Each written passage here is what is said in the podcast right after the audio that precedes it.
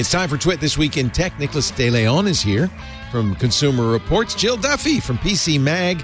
And Owen Thomas, formerly of Protocol. We'll talk about the demise of Protocol, chaos in China, chaos at home with Elon Musk's Twitter, Black Friday, kind of a bust, and a French court that says it's okay not to have fun. It's all coming up next on Twit. Podcasts you love. From people you trust. This is Twit.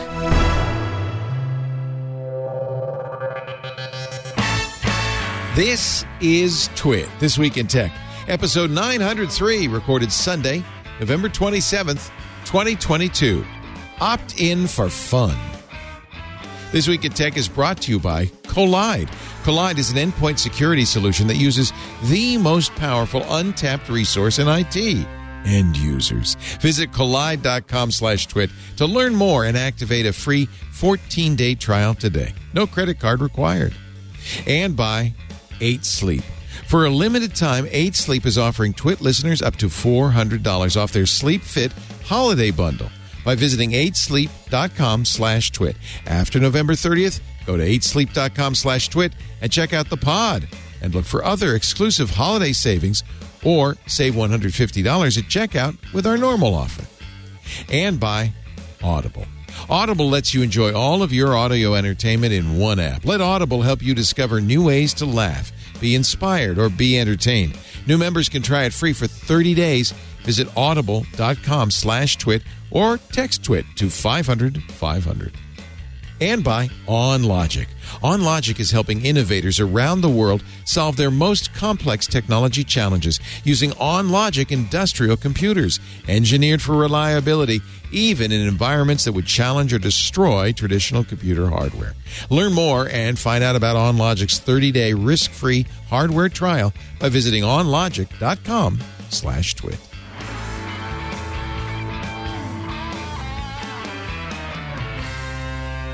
It's time for Twit This Week in Tech, the week's tech news uh, digested, chewed, digested, and regurgitated by some of the best uh, tech journalists in the business. That's disgusting. Nicholas De Leon is here from Consumer Reports. He's senior electronics reporter. Great to see you again, Nicholas. Thank you, Leo. Welcome. Uh, we also want to say hi to Owen Thomas. He used to work at Protocol.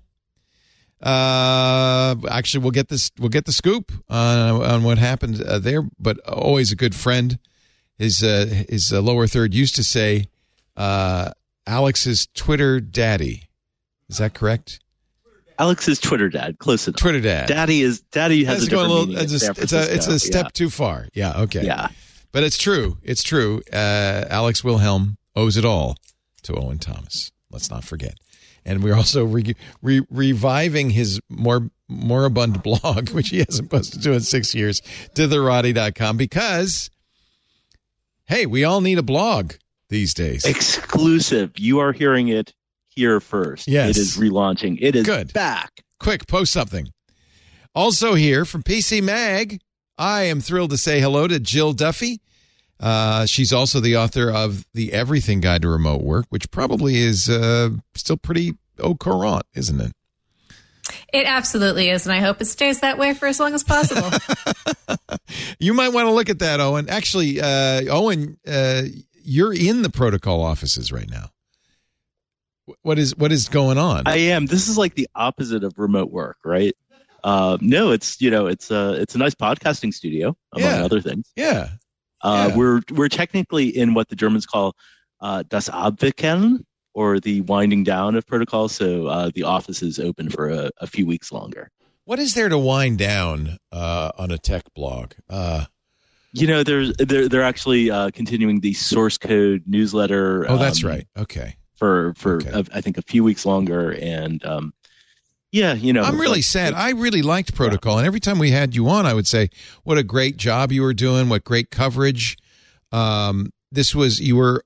I didn't realize this. You were still under the umbrella of Politico, which was sold to Axel Springer, the big uh, German publisher, some time ago, and it was Springer's decision, I think, to uh, to cut Protocol. Would you say it is a comment on tech? Like maybe maybe we're in a bad business Heaven for Fend covering tech? I think I think it's much more a comment about media. I mean, you know, there there certainly is like a um, you know an incestuous uh, merging of tech and media these days, but um, you know it's a tough business. I have been through uh, a lot of publications that are sadly no longer with us. Yeah. Um, you know, RIPSuck.com, Red Herring, Business 2.0. I mean, maybe it's Wow. me. Maybe it's you. Owen. Maybe I'm the problem. By the way, all of those were great. I loved suck.com. What a wonderful attitude and take and I, and a great place, great writing. Uh, Tony Perkins Red Herring was fantastic. I loved Tony and I loved Red Herring. I mean, it's kind of you worked for the best, except for Gawker. I'm not going to include Gawker, but you've worked for the, everyone else has been great. Um, it is a tough, it's a tough road to hoe. We're even struggling, I think, as a tech focused podcast. Um, I'm really close to murdering somebody and having a mystery uh, show because there's joking, joking. It's okay, John. It, John's going to disappear and people are going to think I did it. Uh, what happened to Jammer B? It could be a good podcast. Uh, Jill, you're still PC Magazine's still around, but kind of a shadow of its uh, former glory days, I guess. It just had its 40th anniversary, Wow. actually. So there was a there was a lot of interesting, fun stuff we did this year, um, such as a second big interview with Bill Gates, which I believe was in Wow. the inaugural issue back Yes. in the early 80s. under Bill Machrone, probably, or even before Bill Machrone. Um, yeah, 40 years. Wow. That's kind of amazing. I Yeah, worked for Ziff Davis, so I was part of the, you know, the family for a long Yeah. time. Yeah. This year, PC Mag has its first female editor in chief, and that is Wendy Sheehan Donnell, who has been with the publication for a long time. She started out managing and editing, um, covering consumer electronics, and kind of worked her way up. Um, and she's really taken the helm with great leadership, and uh, I'm really grateful to work with her. Yeah, that's good news. I see your article here on the top tech and tools you need for taking digital notes. It's funny, we had Phil Libin on last week who founded Evernote. Oh yeah, I know Phil. Yeah, Phil's great, and it was you know I was trying to get him to say bad things about uh, Evernote and Bending Spoons, their new owner, but I couldn't get him to. So Ugh, I gotta say, since he left, I It's- have not been yeah, super happy with Evernote's I direction. I, I, jumped ship a couple of years ago Yep. on that. I, I just couldn't keep up with that tool I anymore. we all did.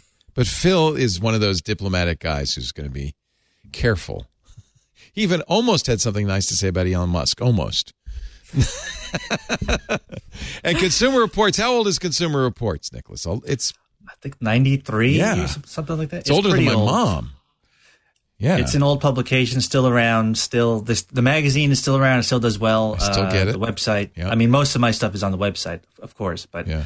uh, yeah, I, I I'm happy to be here. I'm proud to be here, and long may it continue. I guess. Although with media, you know, everyone, you know, We're just lucky. yeah, we all feel lucky just to be just to have a day job. it's it's you know it's it's a tricky business like Owen was saying uh, and I, I'm actually interested too is like is it is it a tech thing are people just over tech I feel like since 2016 it's been just like non like an onslaught of nonstop like big tech tech is evil yada yada and maybe people are just over Maybe it they're done. I don't know Yeah. Yeah. Consumer Reports made a little bit of headline uh, uh, last week for the first time disrecommending the Tesla. I remember in the early days of the Tesla, it was the highest rated car. Uh, and I know you're not involved in the car testing, so yeah I have zero Yeah, zero insight, input. to be honest But they said it's the highest rated car we've ever tested. They give it 100 points. Uh, now here we are some years later, and they've actually, uh, de- oh no, it was Ford, not Tesla. It was Ford they delisted uh, their electric vehicles. I, I noticed this because I drive one because of uh, unreliability. But even even the Tesla, even all the electric vehicles do not score very highly on the rated on the uh, on the reliability. I just bought a brand new 2022 Toyota RAV4 gas engine. Uh, the electrics seem interesting, but I feel like I'm not quite there yet maybe to buy not there one. yet. Yeah, they, it's an interesting thing. Uh, You know, maybe we're going back to gas engines. Maybe it's maybe gas is back. Uh, No idea. No, I, no, I hope not. so uh, let's talk, I guess, uh, about Twitter.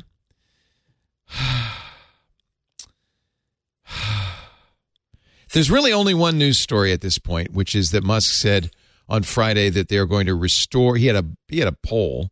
It's so weird that Elon Musk, who tried to get out of the Twitter deal by saying, "Oh, the bots, the bots, the bots, you can't. Nobody's real on Twitter," and now has having polls which are clearly botted, heavily botted. Uh, the poll, seventy-two percent, I think, voted yes. Twitter should reinstate accounts banned for harassment, misinformation, hate, as long as it's not illegal. He said, "We're bringing them back."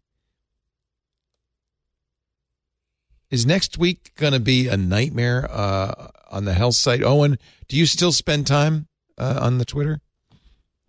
I I tend to be uh, more of a broadcaster than a consumer. Yeah, me on- too. when I use Twitter, on Twitter, I yeah. tend to I, I tend to put messages out there. I try to keep up with any responses, but like I'm these days, especially, I'm just not going back and forth a lot with it, and I I, I find that's kind of a healthy like relationship with Twitter.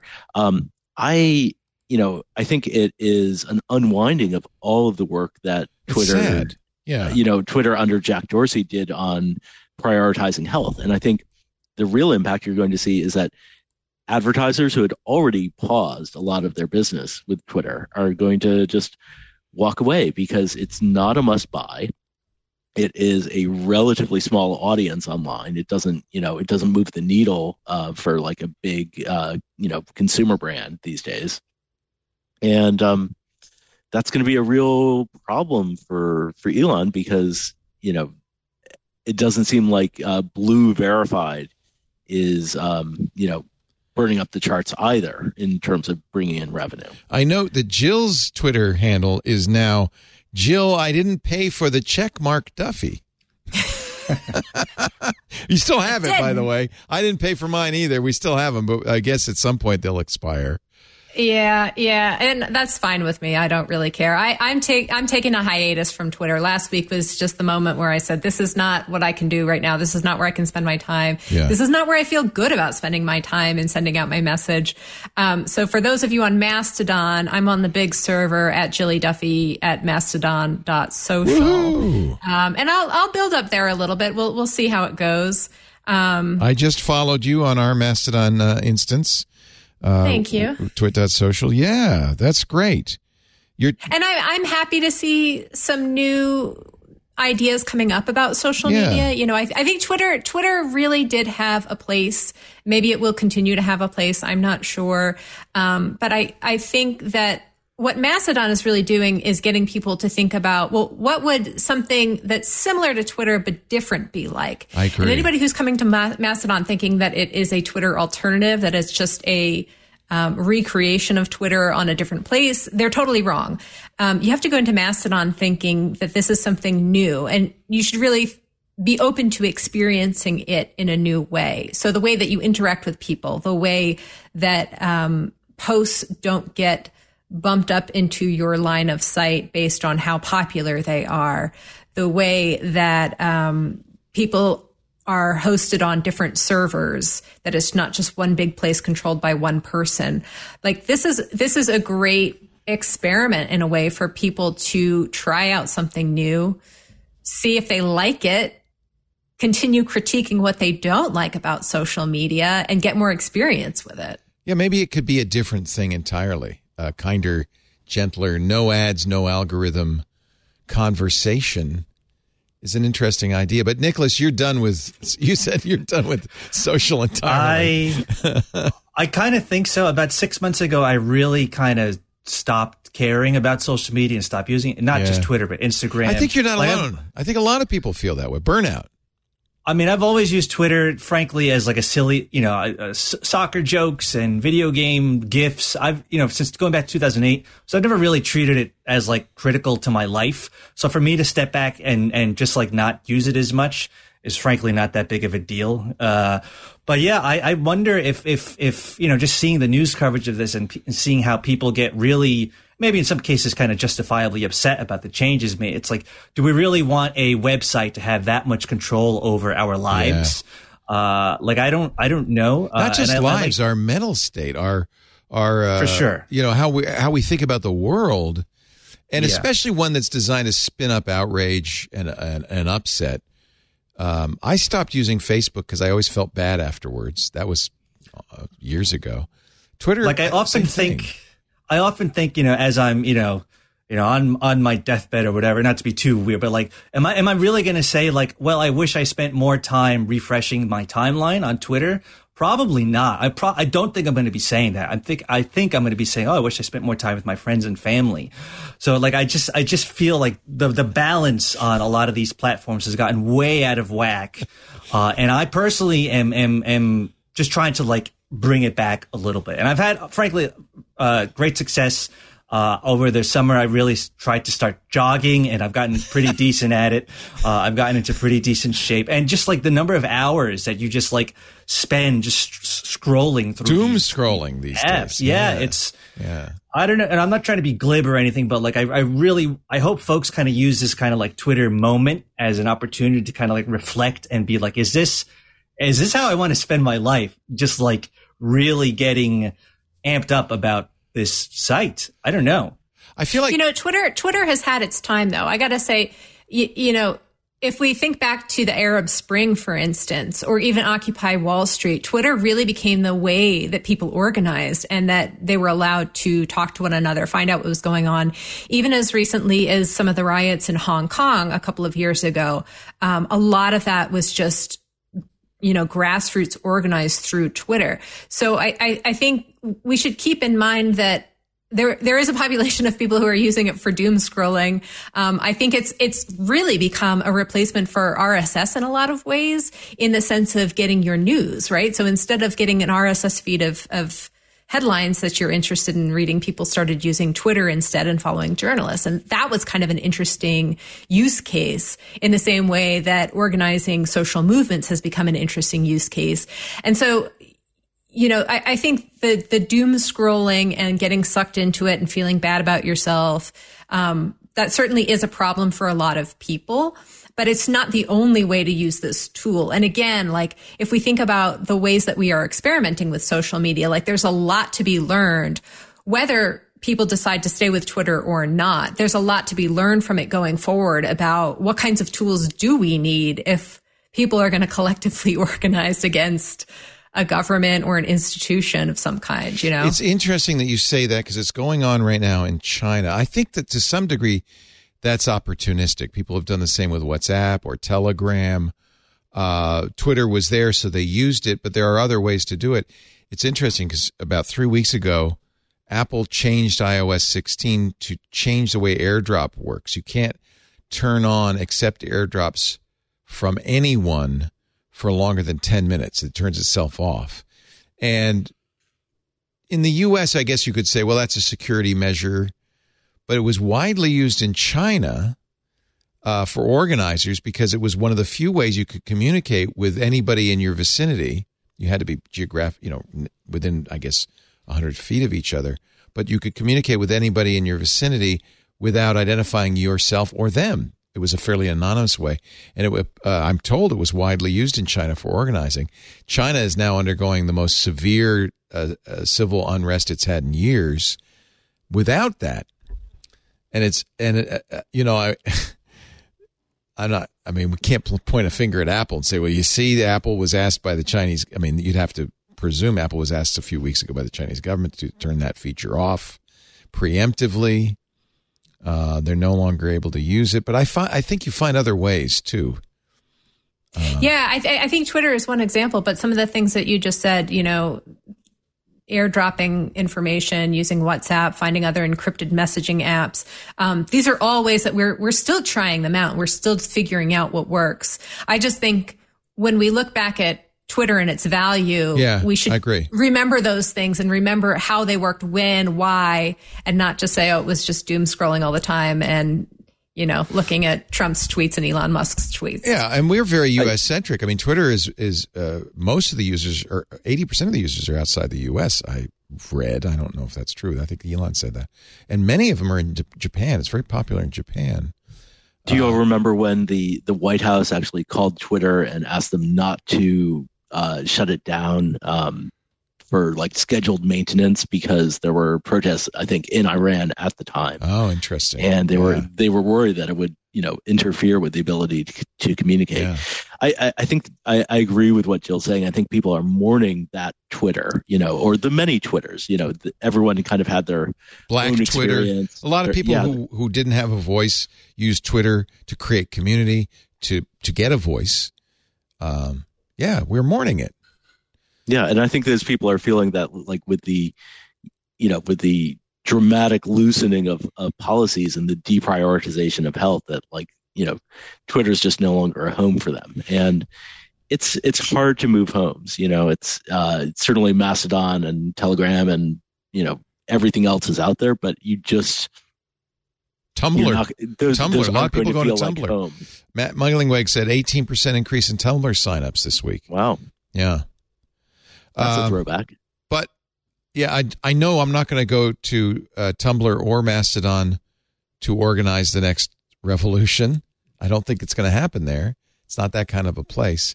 It did. Twitter felt so much more public. I wor- I do also like you, Nicholas, got news from Twitter, Yeah. and that's going to be a big loss. That was a. It was almost a a wire service in a way. I mean, it definitely replaced RSS for a lot of my colleagues and friends in, in media. You know, we all used to use Google Reader. I used to use NetNewsWire on Mac back in the day, and it's like these. Twitter replaced all of that for better or worse, uh, and so it will be interesting to see. You know, uh, the the other thing I'm thinking is that maybe you know with you know these communities that are maybe, maybe it's time for a new a new thing. Maybe Twitter had its time in the sun. Uh, okay, great. Let's try something else. It's like it the idea that Twitter was that was it the, the you know the final boss like that's the that is as good as it's ever going to get on the internet is very weird to me. That's not uh, yeah. like the yeah. idea it should be constantly getting better and improvement and like cooler or more interesting or more but just the idea that Twitter is that's it no more that uh, that never sat well with me. It's interesting. I- I feel Somebody in like- the chat room is saying you're talking as if it's dead. It's not dead. I do feel like people are performatively quitting Twitter. Like Yeah. an example is Oh yeah. Uh, Phil Schiller, the longtime Apple marketing executive. Now, you got to remember. So Phil Schiller deleted his Twitter account, but this is also the guy who deleted his Instagram account when they launched on Android uh, years ago. So you know, like you've got to remember that some people have their own agendas for like using this moment to say, "Well, I am done with Twitter." Well, and I note that Tim Cook posted recently on uh, Twitter. Uh, Apple is, uh, you know, Tim Cook sent Thanksgiving greetings on uh, on Thursday uh, on Twitter. Uh, I think some people are saying I'm going to stay on Twitter because I want to preserve it. Uh, I I want to make sure that there are other voices on Twitter. One of the things Elon really seems to be taking it rightward and it would be it would be a shame if he turned it into another you know Gab or Truth Social, a right wing network. He seems to want to do that. I'm not sure I understand why, what the motivation is, but it's certainly not dying, right?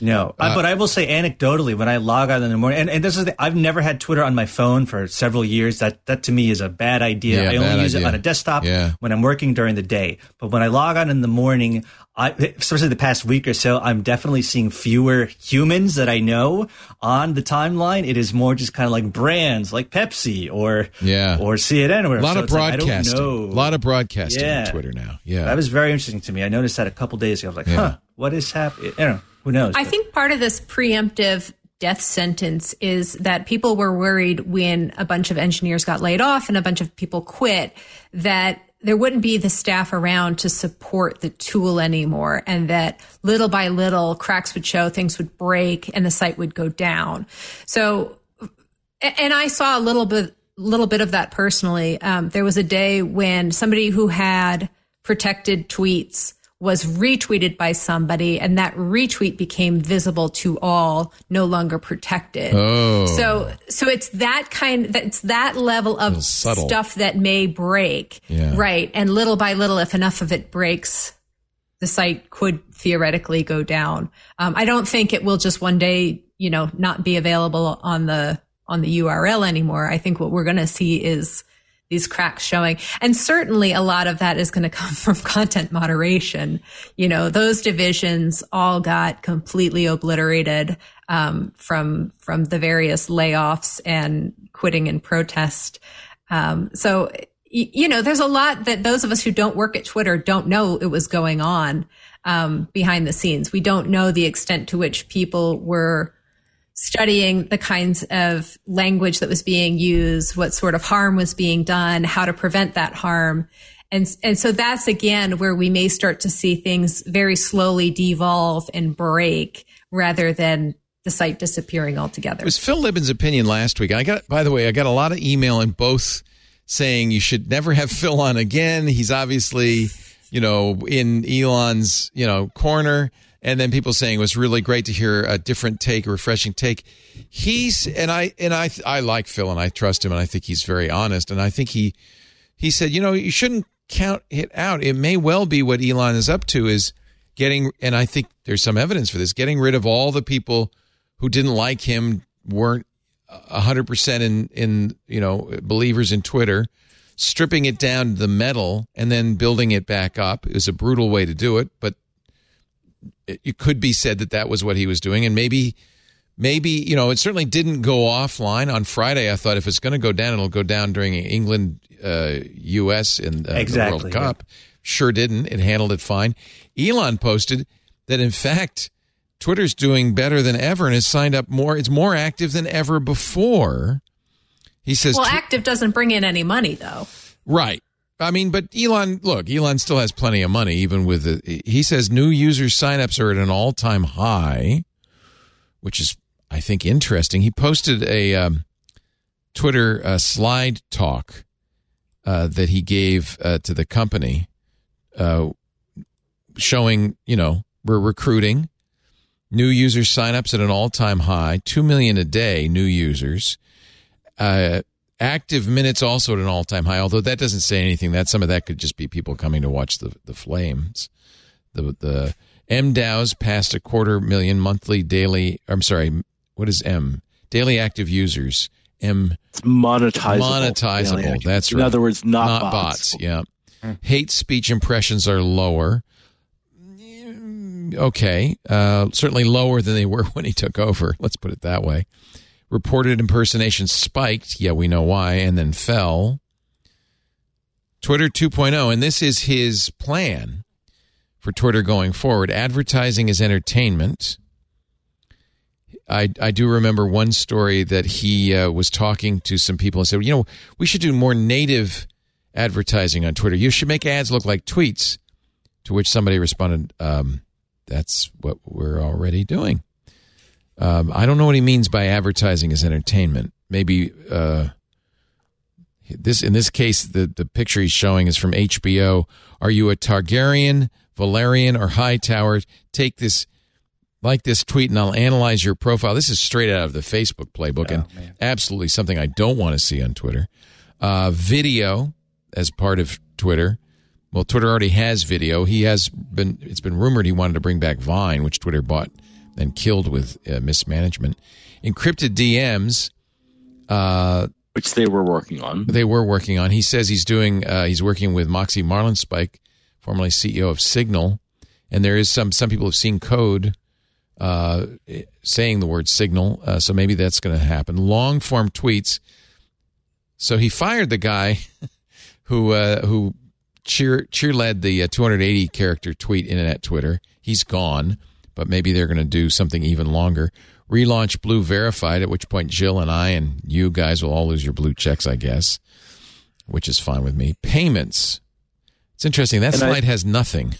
Just, I, I, yes, that blank that blank space shows you how little Elon not, has really thought uh, has thought about this. Yeah. Um, in, in in one of my last pieces for Protocol, I actually wrote about how uh, Elon Musk's plan for Twitter and payments basically looks like PayPal in 1999, which he like, was uh, uh, one of the early founders of. Right, he's his company right. X.com was sold to Twitter, and he's one of the, the Twitter. The pro- ma- or, the, sorry, PayPal, uh, PayPal mafia. Yeah, he merged yeah he merged x.com into confinity which then became paypal but the problem is uh, leo that his playbook has not evolved in two decades and payments has moved on and e-commerce has changed enormously. Twitter has never been a good uh, spot for e-commerce. They have tried payments. They've tried, you know, shopping inside, you know, inside a tweet. And the the problem is people are there for conversation. They're not there to, you know, to buy things generally. Yeah. Uh, Nicholas, you're a, obviously a football fan, um, by which I Yes. mean soccer. Uh, was it a good place? He, Elon says, follow the World Cup on Twitter for best real time coverage. Was it? I mean, I think television is better. Uh, You can actually watch the game. yeah, yeah. on 4K. Fox is producing it in 4K this year. It looks awesome. It does, doesn't it? Yeah. But I, I will say, I remember, man, I remember 2009 being on like a, a TechCrunch, an early TechCrunch podcast.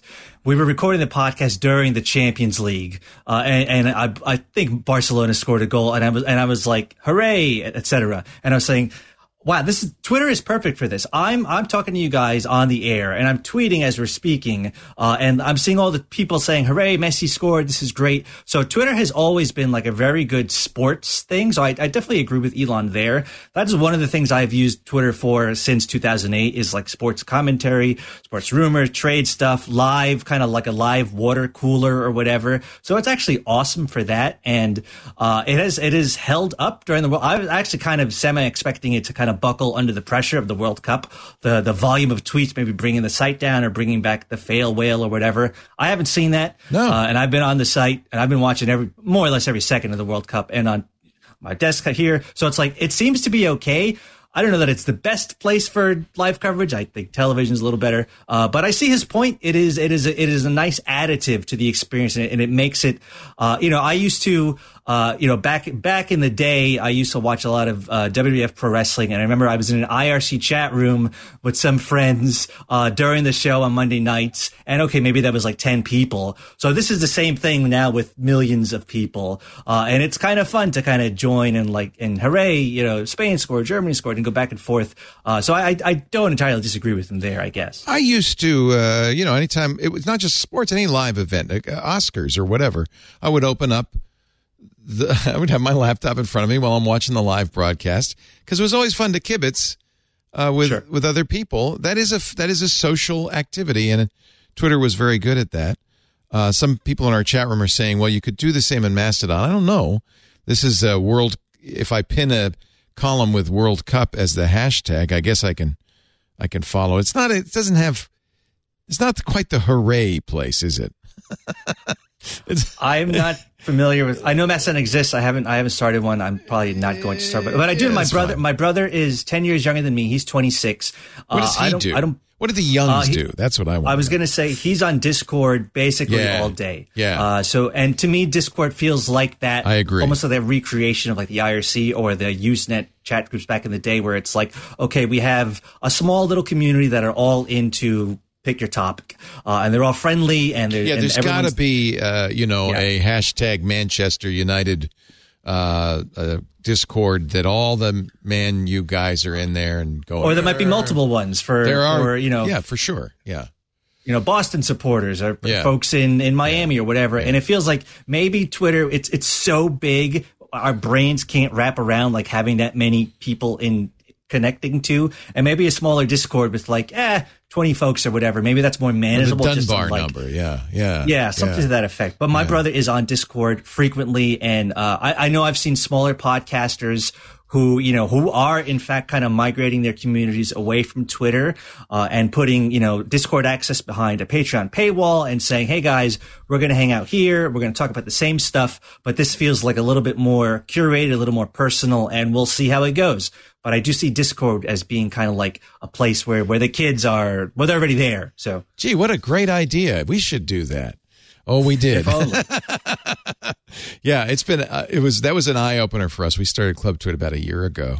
Just like just as you said, it was behind a paywall, seven bucks a month. Uh, mostly, we thought the benefit will be ad free versions of the shows, no ads, no track. Right, you just get to listen to the content. And it turned out the Discord, which we threw in as a sweetener, Yeah. turned out to be the best place. Uh, it's a, it's a great social network. There's about I think there's 3,000, 4,000 people in there now. Uh, and it's just, uh, which is maybe a little too big to be honest. But what we did is we created a lot of sub channels, so you know you can hang out in, you know, uh, I, I, I hang out in the coding channel. In fact, A- Advent of Code is coming up, so we're getting ready for that. But there's you know beer and and I wonder if there's a a football. We, you know, geeks are not big. Yeah, there's a sport ball. Of course. Geeks are not I'll probably the biggest sport ball people, but uh, we got we got. But to me, that's interesting because you know you you have an audience of, of technology enthusiasts, folks who are into this stuff, right. regardless of what's happening in the industry. The people who listen to your shows like this stuff. Yeah, they so want to hang already out a commonality there. there. Yeah, exactly. So maybe okay, we all like Android, we all like uh, the iPhone or whatever. But oh, also maybe we'll talk about the Oscars because we right. all we're all friends anyway about this grander thing. But I want to watch the Super Bowl. That's a good point. Friends, That's a know? very good point. Yes, so it is. It starts with the the podcast and tech, but it's Yes. not limited to that. That's a very good point. We need it. Whereas with Twitter, it's like it's all- it's everyone. It's every Yeah. everyone discussing everything simultaneously, which can be a little bit intimidating. A little bit. Well, I don't want to hang out with those folks because they're jerks, and a lot of them are jerks on Twitter. So it's like, all right, well, maybe the smaller community, and we can just hang out there. So I think you're bringing up a really interesting point, though, about communities. So I, I think, you know, these smaller places that are a little more protected, a little more private, maybe behind a paywall, are, are good for cultivating small communities if people have similar interest. When we start to think about news and culture and education, I think that's a point where we also need a place that isn't an insular community where we should be exposed to news that we aren't individually seeking out or articles and reading that are not just in, you know, the, the group of people that we follow are going to tweet about them or push them out or whatever. Um, I've been I've been doing some mentoring this year with some younger writers who are just starting out in their careers, and something that I never really put words to before, but I've realized in talking to them is um, the value of a very broad general magazine. So when you get a magazine, content is coming to you that you have no idea what it is, whether it's weekly, monthly, whatever. Um, but it's this opportunity to explore ideas that you wouldn't necessarily go and seek out yourself or that people in your small in, insular community aren't going to share with you. So I think they're, they're, and, and they shouldn't necessarily be thought of as the same thing, right? These insular small communities and this idea of expanding yourself, reaching out, getting new ideas, new information, exposing yourself to that. Um, and, and I think a lot of what has gone wrong on places like Facebook and Twitter, and even to some extent YouTube, is that those two things started to at times kind of intertwine in really ugly ways where people were sharing articles and, you know, information that wasn't factual and people were fighting about it or people had different ideas and opinions about what the facts were. Right. And so I, I think it's just so, so interesting to think about the ways that social media could, could feed those two different parts of our needs and our desires for both community and information beyond our own walls. Get out of the filter bubble. To some extent, yeah. I mean, but even more than that, sort of being open to ideas that that are just nothing you would have ever thought of before. Yeah. You know, the the, Yeah. the unknown unknowns, as it were. I, Mastodon, which uh, you know, we've been doing a Mastodon server for three years. My lower third has had my Mastodon handle forever. Um, is nice because it's international. So it, and it's much more aggressively international, uh, and so that's kind of. And I shouldn't I shouldn't really call it Mastodon. I should call it the Fediverse because it's not just Mastodon. There are lots of other ways people can talk to one another across barriers using activity streams. Uh, Mastodon is just one way to do it, uh, and I think that that is one of the things that Mastodon can can bring to the table. Uh, not to flog Mastodon because um, honestly, I think it's maybe groaning under the weight of all these new Twitter uh, people. But I, I just think that there. Are, I guess my point really is that there are other ways: discourse, Discord, Mastodon. There are lots of other ways that we can communicate, and maybe this is just an opportunity for us to find it. It's sad that Instagram has chosen, Facebook has chosen at this time to turn Instagram into TikTok and really destroy its its personal. It's so much more algorithmic now than it used to be. Um, do you, you guys still use Instagram at all? Anybody? Do you, Owen? Do you Insta?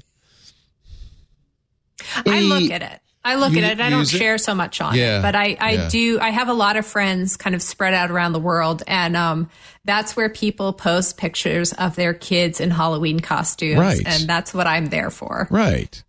But less and I- less, I- it's that I more probably- where it's reels. Yeah, I probably post more uh, more on my dog's Instagram account than my own. But that's as you should. Lisa I mean, posts she's a lot pretty of cute. cats. Uh, this is our newest kitty. No, it's not. Oh my god.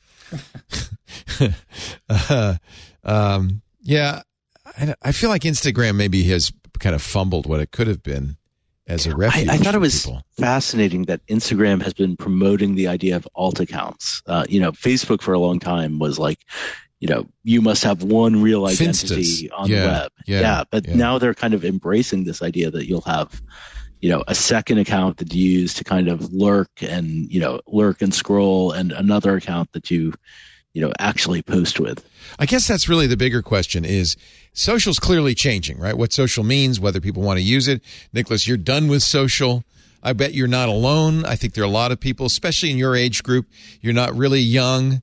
You're not old like me. That's a great point. No, I'm in between. I, Yeah. I remember pre-internet. I remember. I feel like I've seen so many websites, and I've, I've been a member of so many message boards that have died over the years. I'm Yeah. like, all right, well, here's another one that's going to die. Oh well.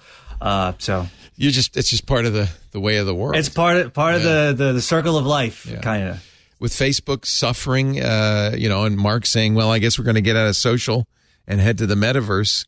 I wonder, maybe we're seeing a, a complete transformation of, of how we, how we use the internet. The internet's young. We don't know what the internet, you know, Yes. is going to be like. Uh, it's still a young technology and it's still getting molded by its uh, users and every generation that comes along uses it differently. That's why TikTok took off. That's, that's a, that's, you know, that's a different generation than the Facebook generation. All right, we're going to take a little break, come back and talk about something, anything other than Elon Musk, if you'll let us. it's great to have uh, Jill Duffy here, PC Mag, the book, everything, the everything, everything, the everything guide. There it is, the everything guide, everything you need to know to remote work. Is hy- hybrid's not not remote, right? I mean, hybrids. It's included. One of the one of the things I say very on in the early on in the book is that remote work is not one thing. There are so many different ways that we experience remote work. So sometimes it's an entire team being remote. Sometimes it's one person being remote in a different time zone. Sometimes it's a hybrid situation of people coming in one or two days a week. Um, there's no one right way to do it, but there are lots of tools and guidance and best practices that make all of remote work better. And when Elon says everybody has to come in, I feel like that's very backward. That's not that's that is not a modern way of thinking about things. And I think I will say, especially in the accessibility sense, you know, I, I think he had to specifically kind of throw in a disclaimer at the end that said, "Oh yeah, yeah," unless of course it falls under ADA compliance in some way. Yeah. Um, yeah, if you can do your job from home better, more efficiently, healthier with the tools that you need, why on earth do you need to be in that office? is there evidence that people do as well or better uh, working remotely? Yeah, yeah. There's lots of mixed studies. It, you know, like I said, remote work is not one thing. It depends not just on the configuration of who's remote and how and when, but also the actual work that you're doing. So a number of years ago, before the pandemic, and I'm going to bookmark that and come back to that idea in a second. That remote work under the pandemic, but before the pandemic, there was this great study done.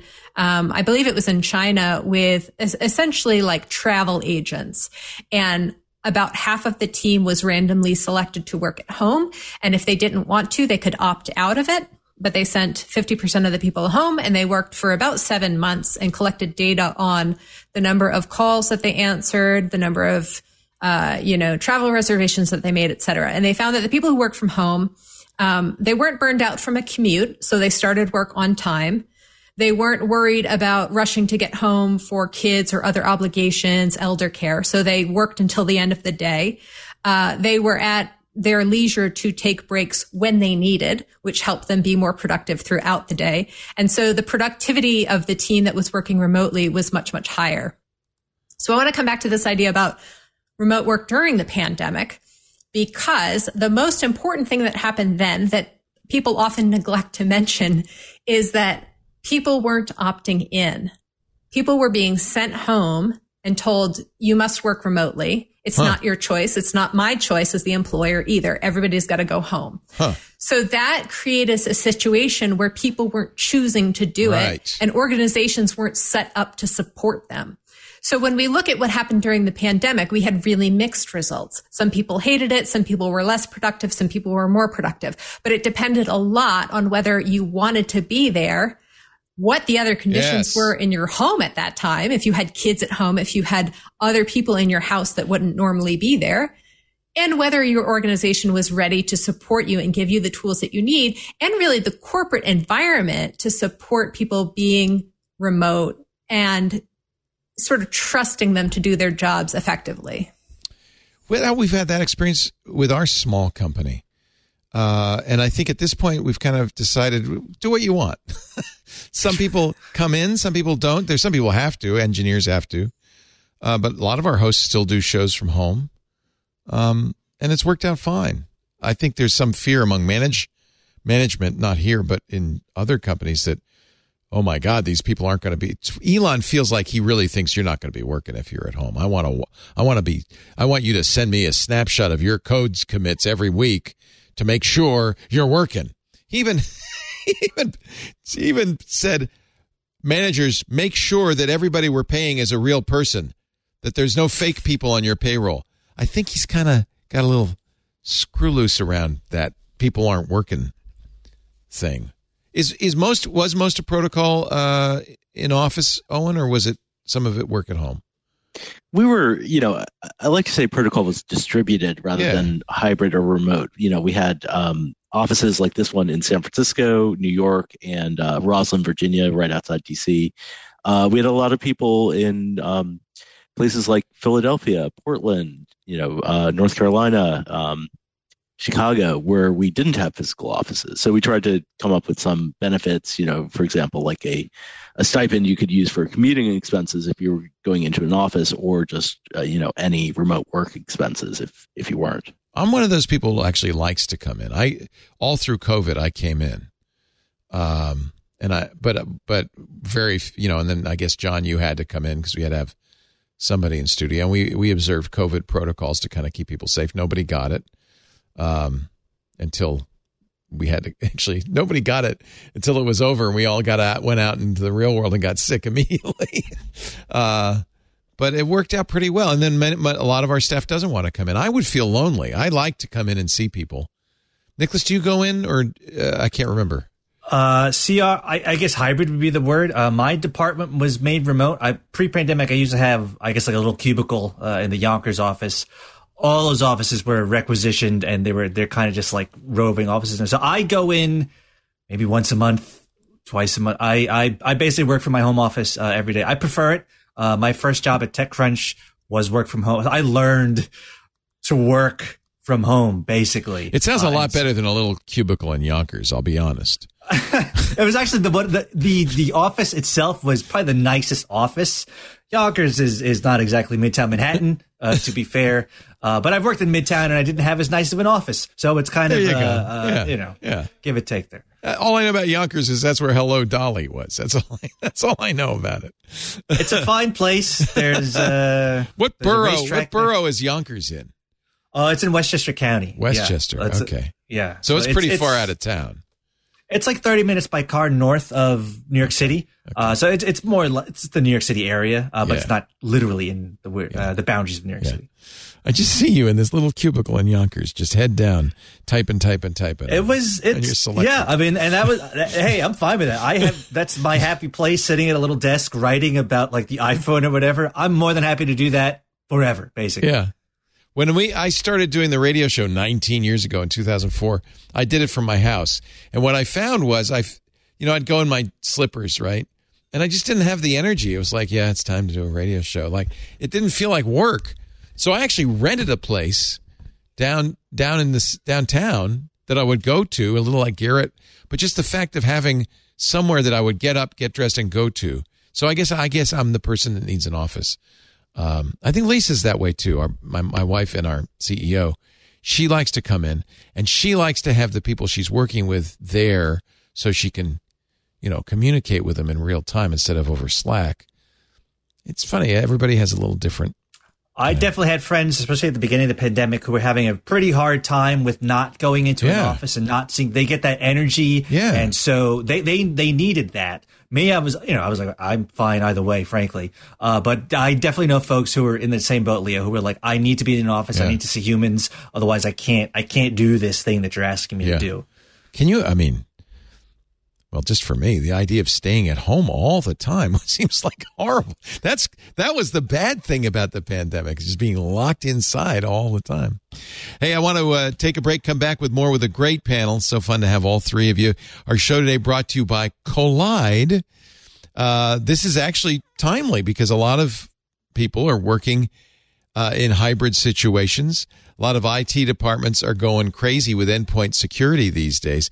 And, you know, it kind of brought home uh, a truth about endpoint security. When you, when you, everybody was in the office, you know, you could do things like, you know, crazy glue the USB port and, and, you know, really lock everything down.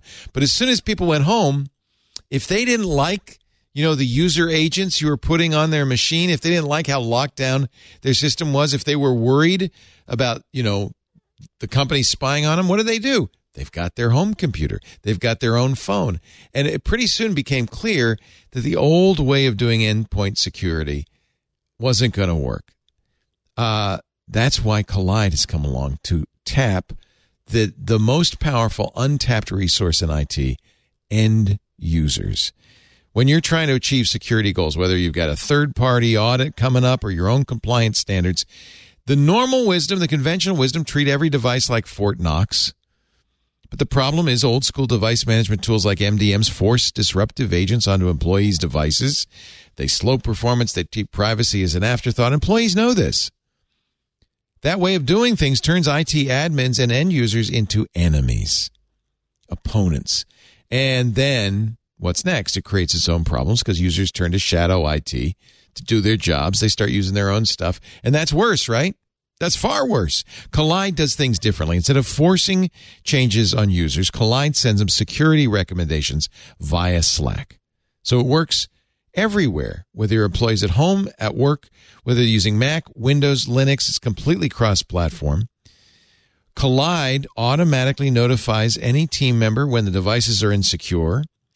You know, if there's something wrong, gives them step by step instructions on how to solve the problem. It all begins with that first DM from Kolide saying, Here, let's install the Kolide agent on your system.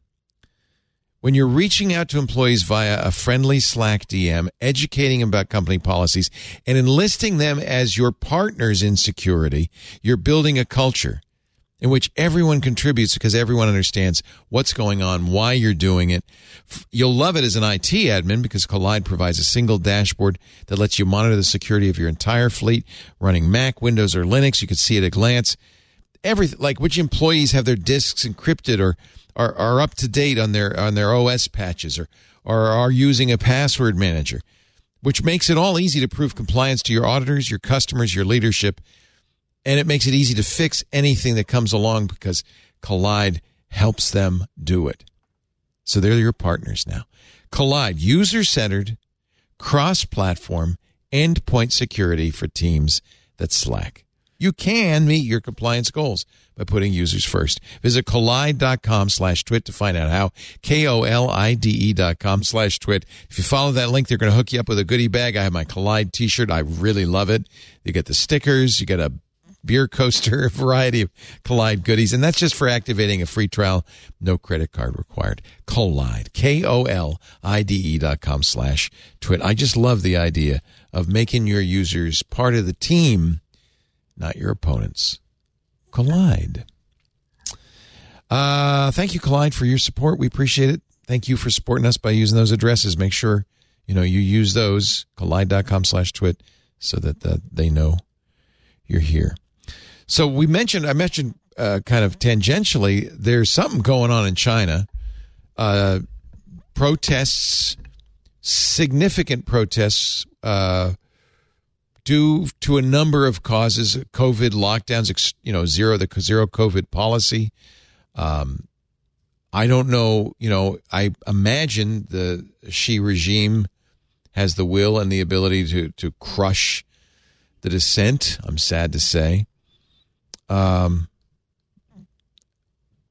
it seems like it's a kind of childish to say this, but it's also going to affect iPhones. Among other things, uh, 30% production loss because of mass quitting at Foxconn.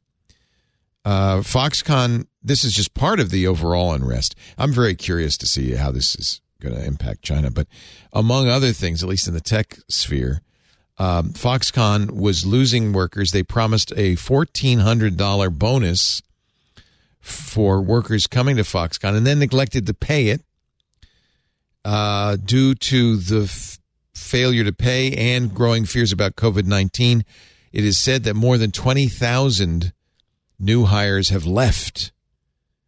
And according to 9 to 5 Mac, an internal estimate reportedly says that more than 30% of production for iPhone 14 could be lost. It's already behind due to COVID. All of this is happening at iPhone City in Zhengzhou, China, the big Foxconn plant. Uh, just one of many ways uh, unrest in China is going to be disruptive um, globally. You know, it's it's interesting the uh, quiet quitting that you hear about in the in the states, and I, I, know there's controversy of that term, but it really had its uh, its roots in the lie flat movement in China, and lie flat is basically what it sounds like. You know, you're just you stop working, you just lie flat on the floor, um, and that really came from you know this kind of crazy culture of overwork in China's uh, tech sector, where you know people were, were expected to work like um, uh, you know, like 12 hours a day, six days a week. Uh, Elon Musk would have loved it. Um, but uh, tech workers revolted against those conditions, um, and I think you're you're seeing that kind of now move down to to factory workers who have historically not been kind of uh, apt to you know engage in these kind of mass protests. Um, this is a big story, uh, you know, just as a, a, global news story. Here uh, last night, uh, Sunday night in Beijing, uh, demonstrators holding up blank white pieces of paper. This is from the BBC. Uh, to uh, the pieces of paper are symbolic of censorship. Censorship. people are saying President Xi should step down. Um, it's this is uh, you know I mean since Tiananmen Square this has not happened in China. This is uh, somewhat shocking. Uh, so it's uh, of course you know look at this. I'm it's kind of amazing to think of it in a country where you really assume rigid control of the populace that people would take their chances. But you see this in Iran too. You know, you see people. There's a point at which uh, people say enough um, so we'll watch that. Uh, it's more than just uh, iPhone 14 production, but still, that's one impact that we're going to feel uh, in the U.S. I guess probably in, in manufacturing in many ways. Uh, you know, I studied China in, in college, and uh, the throughout history, the Chinese government is always thought of as having the mandate of heaven. You know, a, yeah. a legitimacy that's kind of right. handed down, and even the modern uh, you know Chinese Communist Party in some ways is legitimate because it's legitimate. Um, you know that that tautological mandate of heaven, uh, I think, applies even in the modern day, and so that's why it is so um, interesting to watch. And it's possible that this could really spiral because once you lose it, it's gone. You know, and um, so much of the Chinese regime really relies on kind of compliance, um, and it you know you can lose it quickly. I'm rooting for him, for the people. Yep. And as much as these stories are kind of taking the news now and last month a little bit with this relationship with Apple and how is it going to hurt, you know, international business, um, the lockdowns have been really strict and severe, particularly in a in a few of the major cities, going back to like July and August, where I I follow a lot of um, news out of China, and there were reporters who were just giving their day to day accounts of being locked in an apartment building in Beijing week yeah, after week that? after week, yeah, and having anywhere. to kind of like trade with your neighbors to get the the right foods that you need because you couldn't get access to food. So if you think about like the stress people have been under for the last four months of going through this, you know, in a in a strict and severe way, not just not just the the standard everyday protocols um, with COVID lockdown, but the more strict COVID lockdown measures that have been going on as cases have been rising. Um, yeah, people are at a real breaking point. Does Apple get any uh, heat for shutting off AirDrop um, right before these protests broke out? We don't know if the Chinese government said Apple told Apple to do this, but they did it kind of unilaterally. Um, you know, they've they uh, seem to cover it up by saying, "Well, we're going to do this globally as well eventually." Um, it sure feels like this was Apple once again acting at the behest of the Chinese government. That's got to hurt their reputation if people if people start to think that, right? What do you think, Nicholas? Oh, this is so outside of my wheelhouse. Uh, That's why I'm asking I you. I want to push yeah, no, you, man. Well, no, I don't. I, I, I, I wonder how many like average consumers really think about what Apple's policies in China are, like at least consumers in the United States. Uh, I, I would wager they probably out of sight, out of mind type of thing. So I don't know. Uh, you know, all, all, of us as journalists and, and aware of this, yeah, it doesn't, it doesn't look right, but also, you know, I didn't, I didn't like when, when the tech companies kind of, uh, bent to the will of the NSA during all that stuff, uh, the, during the Snowden stuff either. And, you know, I still use, I still use, use those products. So I don't really know. It, it, I, maybe I'm being a, a, troublemaker, but I really think that the public should know about this and that Apple should be held responsible, uh, for this. They, they tout, you know, that they are, you know, this, uh, privacy loving, freedom freedom loving uh, country uh, company, and Tim Cook, you know, says that. But they have very close relationships with China. Um, so November 9th, Apple released uh, an updated version of iOS 16, 16.1.1. You might have seen it globally.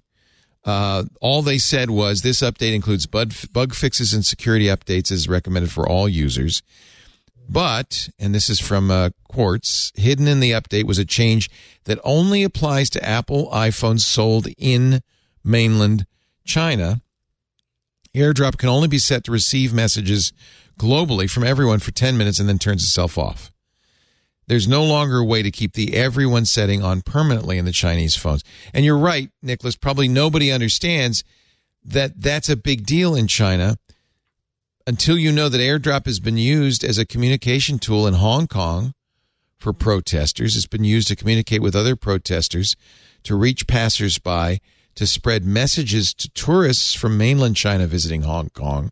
We had stories some months ago when uh, mainland Chinese uh, people arrived in Hong Kong, they would just miraculously get on their phone a pamphlet explaining what's going on, news that these people in mainland China never heard because it was censored. Uh, on the mainland, according to Quartz, protesters have also airdropped protest literature, particularly on college campuses, which is, by the way, where some of these protests are breaking out now. China's control of the internet is so strong that diss- dissidents have to use any tool they can to get around uh, the Great Firewall.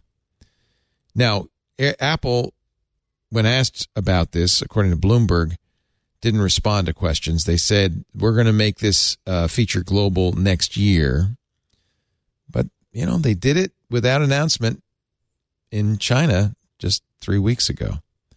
I seem to remember AirDrop also being like like like a vector for abuse. If you just have accept everything from everyone, you could be on the subway and people are just sending you photos you don't necessarily want to see. So I always turn that off personally. I always recommend it to friends like you should just turn that off. I don't really see the point in having everyone having the ability to just send you stuff. Obviously, the context in China is different, uh, but yeah, yeah, no. In fact, I agree with you. I would recommend turn it off. You don't want uh, everyone, but if you're a protester in China, sure, uh, there's a value to it. Uh, so Ch- Apple gets a little cover because they can say, "Well, this is the right way. This is the way we should do it anyway. Everybody's going to do this globally soon."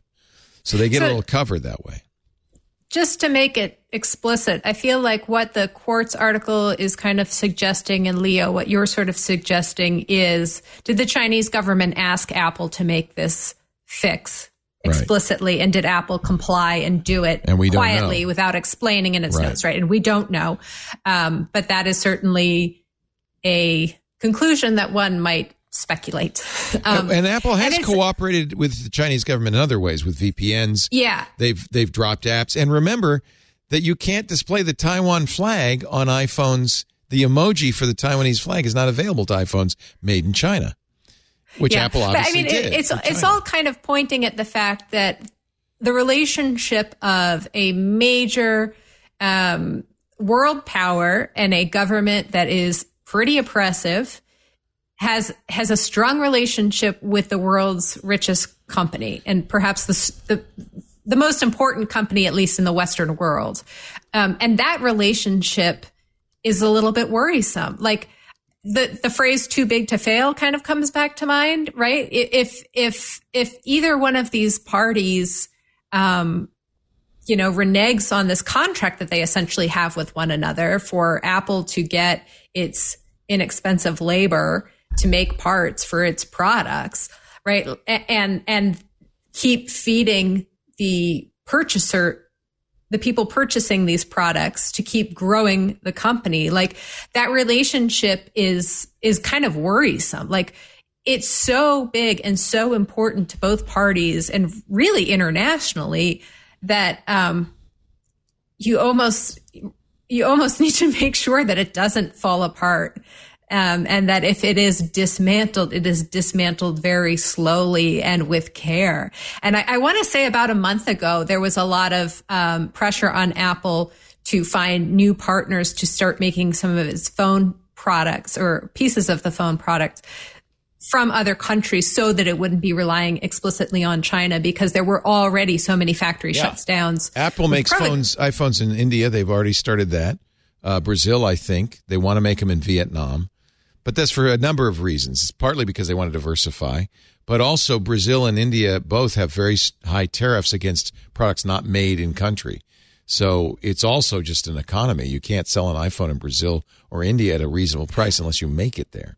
But you've got to start to wonder too, what does China think of the business Yeah, starting to no trickle kidding. out elsewhere, right? Good point. Yeah. Here, this is a year ago. The New York Times did an investigative report censorship, surveillance, and profits, a hard bargain for Apple in China. Apple built the world's most valuable business on top of China. Now it has to answer to the Chinese government. And we're seeing that. You know, we're seeing it. We saw it a year ago, and then we're seeing it again. Uh, Tim Cook went to China. He met with uh, uh, uh, Xi and others. He probably made commitments uh, in order, you know, and that's the business of Apple. Is to, they got to make these iPhones? They've make them in China. Uh, it's the cheapest, best place they can make it. They've actually, you know, built up the Chinese industrial economy considerably by building so many iPhones there. Um, how I mean, what? So, Nicholas, you're right. I think most people aren't aware of it. I want to bring it up because does Apple have a responsibility? And what is its responsibility? I mean, they have a responsibility to their shareholders to make the most money possible. If you want to, uh, the Chinese business is huge for them and growing. If you want to do that business, make that money in China, you're going to have to follow the laws of China. Yeah, I mean, I, I, yeah, that sounds almost too literal. But like, if you if you want to do business with China, you kind of like, I, I don't, I don't really fault companies for, you know, doing following the law of their local, you know, whatever country. So I, I don't know. I, I, I, I, I, str- I struggle with this because it's like if China wants to be, if, if Apple wants to be in China. China has rules. Uh, if Apple doesn't want to be in China, they're free to leave. Uh, but it certainly feels like really- they're not going. there's no middle going ground, to. is there? Yeah, yeah, yeah. So I don't, you know, what do I want Tim Cook to do? I don't know. I'm, I'm just a, I'm just a guy in the Hudson Valley. What do I know? It's, like, but it's like I'm just in a a cubicle in Yonkers here, folks. I'm Let just me. uh, typing. But no, I, I, I hear it, and, and it's interesting. It's like we want companies to do better. We want, we would like companies to stand up for like human rights. Yeah, Google non- walked away from China, but Google Well, didn't yeah. depend on China in the way Apple does, Yeah. right? A Times analysis, this is from that article, May of last year. A Times analysis found that tens of thousands of apps have disappeared from Apple's Chinese App Store over the past several years, more than previously known, including foreign news outlets. Quartz, by the way, was one of them. Gay dating services, encrypted messaging apps. It also blocked tools for organizing pro democracy protests and skirting internet restrictions, as well as apps about the Dalai Lama.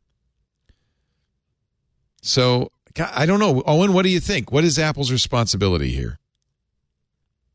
Well, I think you know Apple obviously wants to operate in China, and um, it's really hard for the the iPhone business model to work unless you you know unless you have that tight link of the app store, the apps, and you know and the hardware. Um, and you know to do that they have to go along with with local governments i mean we we do expect tech companies to obey local laws um, you know that's that Well, is a reality And and complicating this is the fact that the U.S. government is now starting to cut off China to some degree. They're actually Apple's going contrary to U.S. policy in some respects. So is this a balancing act that they're trying to keep two superpowers happy so they can continue to sell products in both? i mean it would be fascinating to see uh, you know a an american administration any american administration go as far as saying like hey apple you can't make iphones in china um, you know or or sell them Yeah. um, but it doesn't seem like the you know the kind of brewing Cold War has has gotten to that point. The Biden administration has taken a really surgical approach um, uh, to this, and I credit my uh, my um, soon-to-be ex-colleague Max Cherney at Protocol for doing really in-depth reporting on this. They've been going after uh, very specific chip manufacturing technology Right.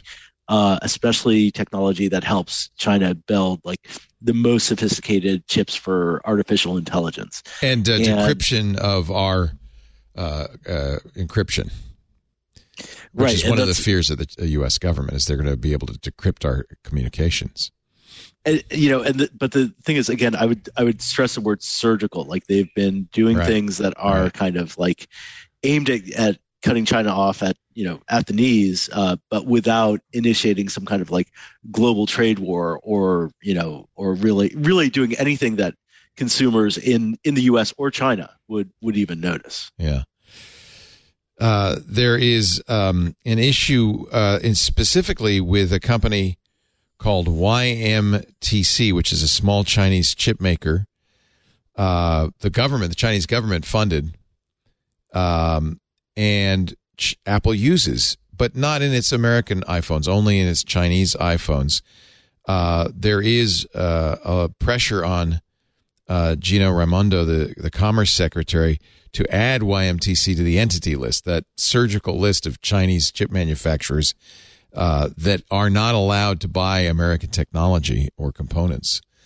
Um, but Apple is saying you better don't do. Apple's saying we don't worry. We only use YMTC chips in iPhones sold in China.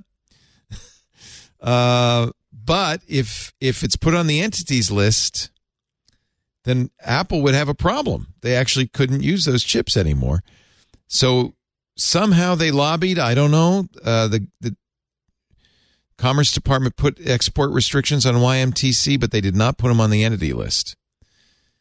Um, this is the balancing act, and I actually have a lot of respect for Tim Cook because that's a he's doing diplomacy, like real hardcore diplomacy, balancing the U.S. government's interests, Chinese interests, and still trying to sell iPhones to both.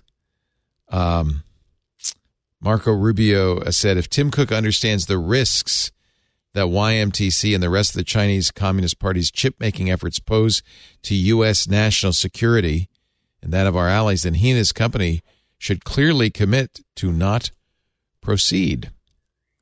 But they haven't yet. It's an interesting situation. This is increasingly the problem with big tech, isn't it? That they're global and they have to operate in a global environment. Uh, Elon's going to face this uh, in spades. He's fired most of the uh, EU, um, uh, the people in charge of, of responding uh, to EU privacy issues and laws. I don't, I don't know what's going to happen to Twitter there. Um, it's, it's, it's tough. I just, I think it's important for people before we buy iPhones to understand the deal with the devil that Apple has done and to be okay with that or not okay with that and, and respond. But consumers don't do that, do they, Nicholas? They don't care. in my experience, you know, not I don't, I don't know. I, I feel like a lot of consumers have bigger problems in their Yeah, lives than yeah. worry about Chinese government policy. But I just want to be able to, message grandma, and she's got an iPhone. Yeah. I don't want to be a blue bubble. So there. And I get that people have jobs, they got kids, they work a million hours a week. Uh, you know, they just want their iPhone to send a funny little emoji without necessarily thinking too hard Yeah, about I like the that, chips too. that are in it. Yeah. I'm I'm sympathetic to that Yeah, attitude actually. It's not, not know, I don't know though. I mean, uh, the, one of the few tools that we as consumers have to influence all this stuff is our dollar, right? Yeah. Anyway, now you kn- so now you know the rest of the story. All right, I'm going to take a little break, talk about uh, other tech stories in just a bit. But first, I want to talk about what a good night's sleep I got. You don't care. You should care because you deserve a good night's sleep. And our sponsor, 8 Sleep, is going to get it for you. This holiday season, give the never ending gift of deeper sleep. Consistent good sleep is a life changer. Nature's gentle nurse, we call it. It can reduce the likelihood of serious health issues decrease the risk of heart disease, lower blood pressure, even reduce the risk of Alzheimer's. But most Americans suffer with poor sleep. And the number one problem with sleep, I think, for a lot of us is getting hot in the middle of the night. It's the worst. And you know, you'd think, well, that's only a problem in the summer, and it is, but it's also a problem in the winter because it's so cold, you leave the heat on, and then you wake up in the middle of the night, you're sweltering. Well, I'll tell you something. I don't leave the heat on anymore because I've got the eight sleep pod cover. We got it uh, more than a year ago now. And I can't, I mean, honestly, when I travel and I stay in a hotel that doesn't have an eight sleep, I'm going, I don't know if I could take this. I don't know. The eight, let me explain what the eight sleep is. They, they make mattresses, but we have the eight sleep pod. It's a tech layer that goes over your mattress. It's like a fitted sheet, a mattress cover. Ah, but oh, it does so much more. The pod dynamically cools or heats each side of the bed, so you can each have different settings to maintain the optimal sleeping temperature for what your body needs. And it's it, it changes over the night. So it can go as cool as 55 degrees. That's basically air conditioning for your bed. Oh man, when it was hot over the summer, I just loved that. Or as hot as 110 degrees. Sometimes I need that heat for my sore muscles I get in bed. But here's the best thing it adjusts. It adjusts according to how you're sleeping, how you're moving, the temperature of the room. It has an automated system to give you the perfect temperature. See, it turns out that, uh, you know, you might want to get in bed and it's nice and cozy and warm, but you, you ideally, as you go deeper and deeper in your sleep cycle, you want it to get cooler. And that will put you in a deeper sleep and it really works. Clinical data shows that eight sleep users experience up to 34% more deep sleep. I know I do. It makes a huge difference. Now, the nice thing is each of you gets your own setting. So Lisa has completely different settings. She likes it really hot. She turned it up to 10 all the way up last night. And I'm just thinking, God, I don't know how you could take it. I'm I'm more of a five, four or five guy, but then it goes down to two. In the summertime, it was actually minus one, cooling me off. So great. You just feel so good with with that great deep sleep. You your your mind and body just feel like they're they're there for you. They're, it's vital for physical recovery, hormone regulation, mental clarity. It is the single best thing you can do for your sleep, if you ask me. And by the way, I save money on my heating because I don't use my heating during the night. I don't have to heat the house. It keeps me warm, and it's a lot easy, less expensive, a lot lighter on the budget to warm just the bed than it is to warm the whole house. It's not a holiday miracle. I know it might sound like one, but if better sleep is on your wish list, you know what? You can give yourself a gift this holiday season. Look no farther than the new Pod 3. Cover more sensors to do an even better job. And right now, what a great deal. For a limited time, 8 Sleep is offering Twit listeners up to $400 off their Sleep Fit holiday bundle. Exclusive holiday savings that includes the pod cover that we have and we use and we love. In fact, we're, we're upgrading now to the pod 3. We have the pod 2. Go to 8sleep.com slash twit and you're going to get up to $400 off the Sleep Fit holiday bundle. 8 Sleep currently ships within the U.S., Canada, the UK, select countries in the EU. And you know what? I know Australia, you're getting warmer while we're getting cooler. You can get in Australia too. So if it's get, you know, you got a hot summer coming, you're going to be so glad you have it. 8sleep.com 8sleep.com slash twit. Spell it out, E-I-G-H-T, 8sleep.com slash twit. Now, this deal ends November 30th, so don't wait. Uh, if you're listening after Wednesday, the same URL, 8sleep.com slash twit, and you'll, uh, you can check out the pod cover. There will be other holiday savings, I'm sure, or you could save 150 bucks at checkout with the usual offer at 8sleep.com slash twit. I cannot recommend it more highly. Uh, Kevin Rose told me about it. In fact, Amy Webb was on the Twit show where he was talking about it. She ended up getting it. She said, You got to get this thing. I finally did about a year ago. We love it. And like I said, it makes it hard to sleep anywhere else. I'm hooked. 8sleep.com slash twit. Thank you, 8sleep, for your your support of our show. And thank you, dear listeners, for supporting our show by visiting 8sleep.com slash twit. You do that at URL, you know. There's another way you could support the show. I might mention, by the way, we we we we have this great club. I was just talking about this with uh, Nicholas. Club TWiT, seven bucks a month. It's one dollar less than getting a blue check on Twitter. That's a good deal. You get a lot more too. You get all shows ad free. Plus, you get shows we don't put out to the public. Hands on Macintosh with Micah Sargent. Hands on Windows with Paul Thurrott. The Untitled Linux Show with Jonathan Bennett. The Giz Wiz. You get a lot of bonus content stuff before and after shows. And then, of course, the access to the Discord. That is really the social network for anybody who listens to TWiT shows. It's fantastic. Plus, your subscription supports Mastodon. It supports our Mastodon instance at twit.social. It supports our forums at twit.community. Uh, it supports everything we do. It keeps people hired.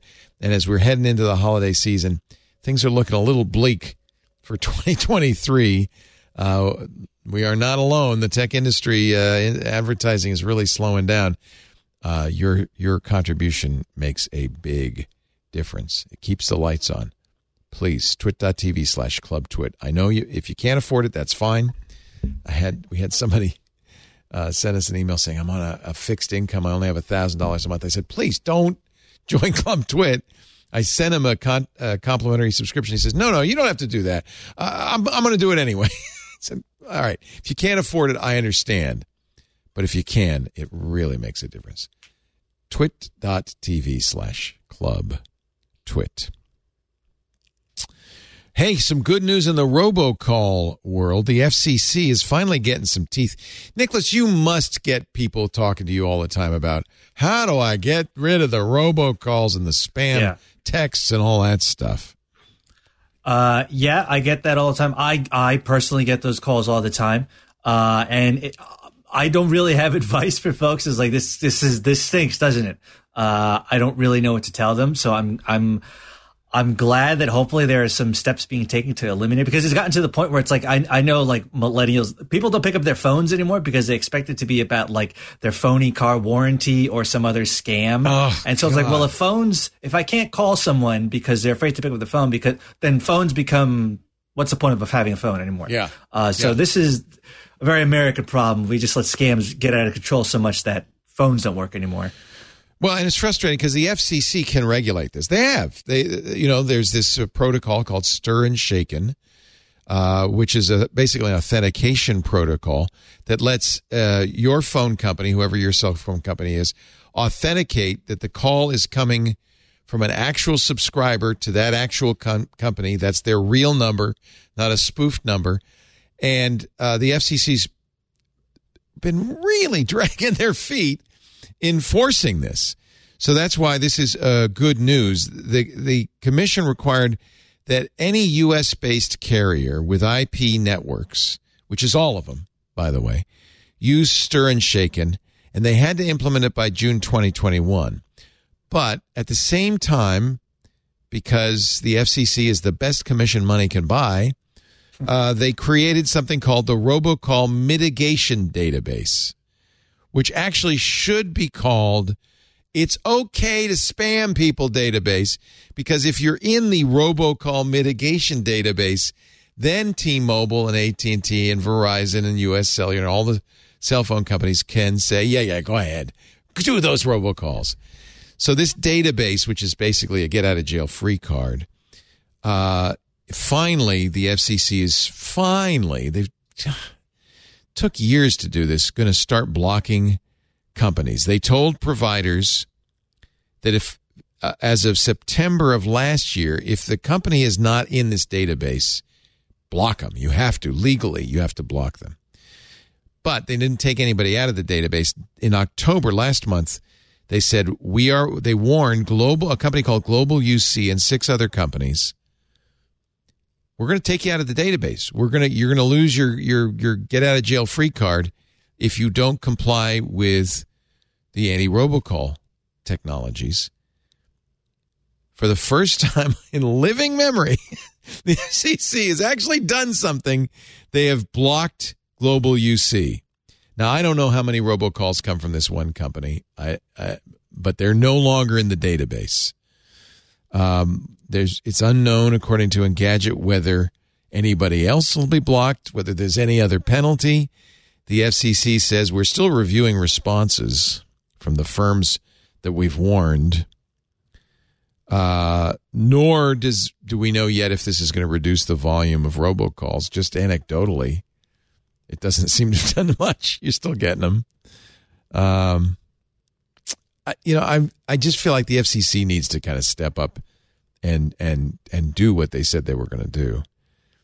Uh, June of next year is the drop dead date for any call any uh, company outside the U.S.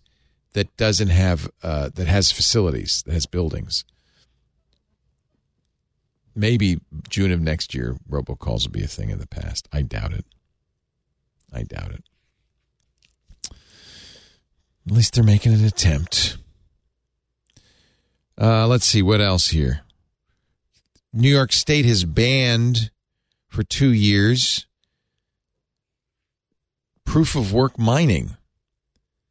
The uh, new governor, the newly elected governor, uh, has signed the law because crypto mining using proof of work is incredibly energy intensive. Um, they have made that illegal, which just means they'll move over to New Jersey. But, you know, everything's legal in Jersey, as they said in Hamilton. Um, anything to say about that? Are we uh, are we happy? Are we celebrating? It's only a two year moratorium, which is kind of weird.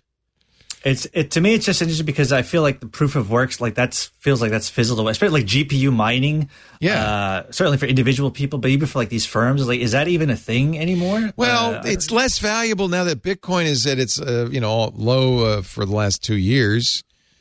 Uh, apparently, a lot of we talked about this a couple of weeks ago. A lot of uh, Bitcoin miners have sold their or selling their used GPU, GPUs. Oh yeah, it is. It's a great time to buy a graphics card. They're so cheap.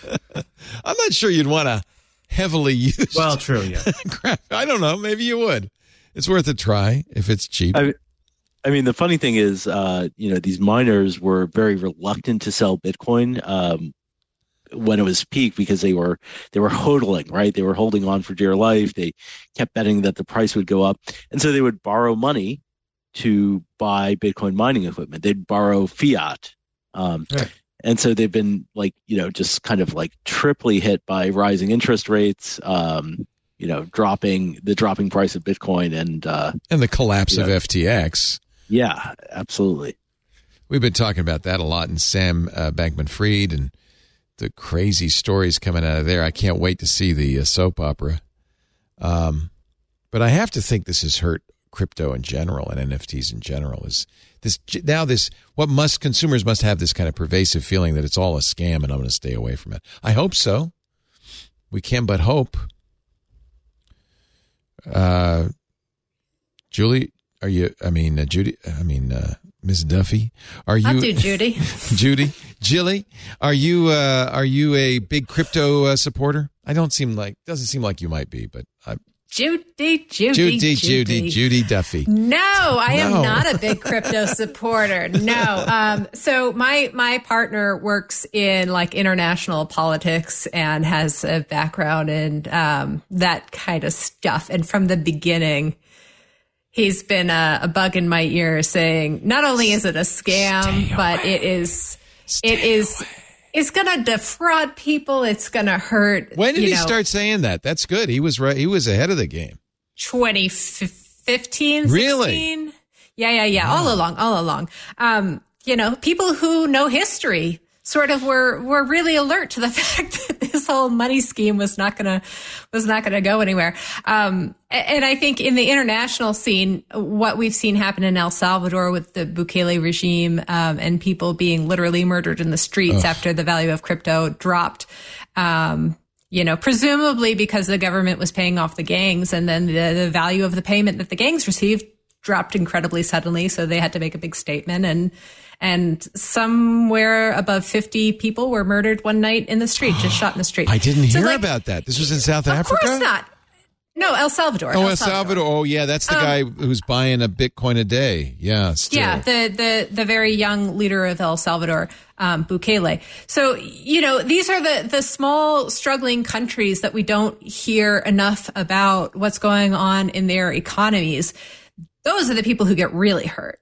You know, we can talk about the people in the United States who put their money into Bitcoin or other cryptocurrencies, lost it, no longer have any value to cash out, no longer have any equity.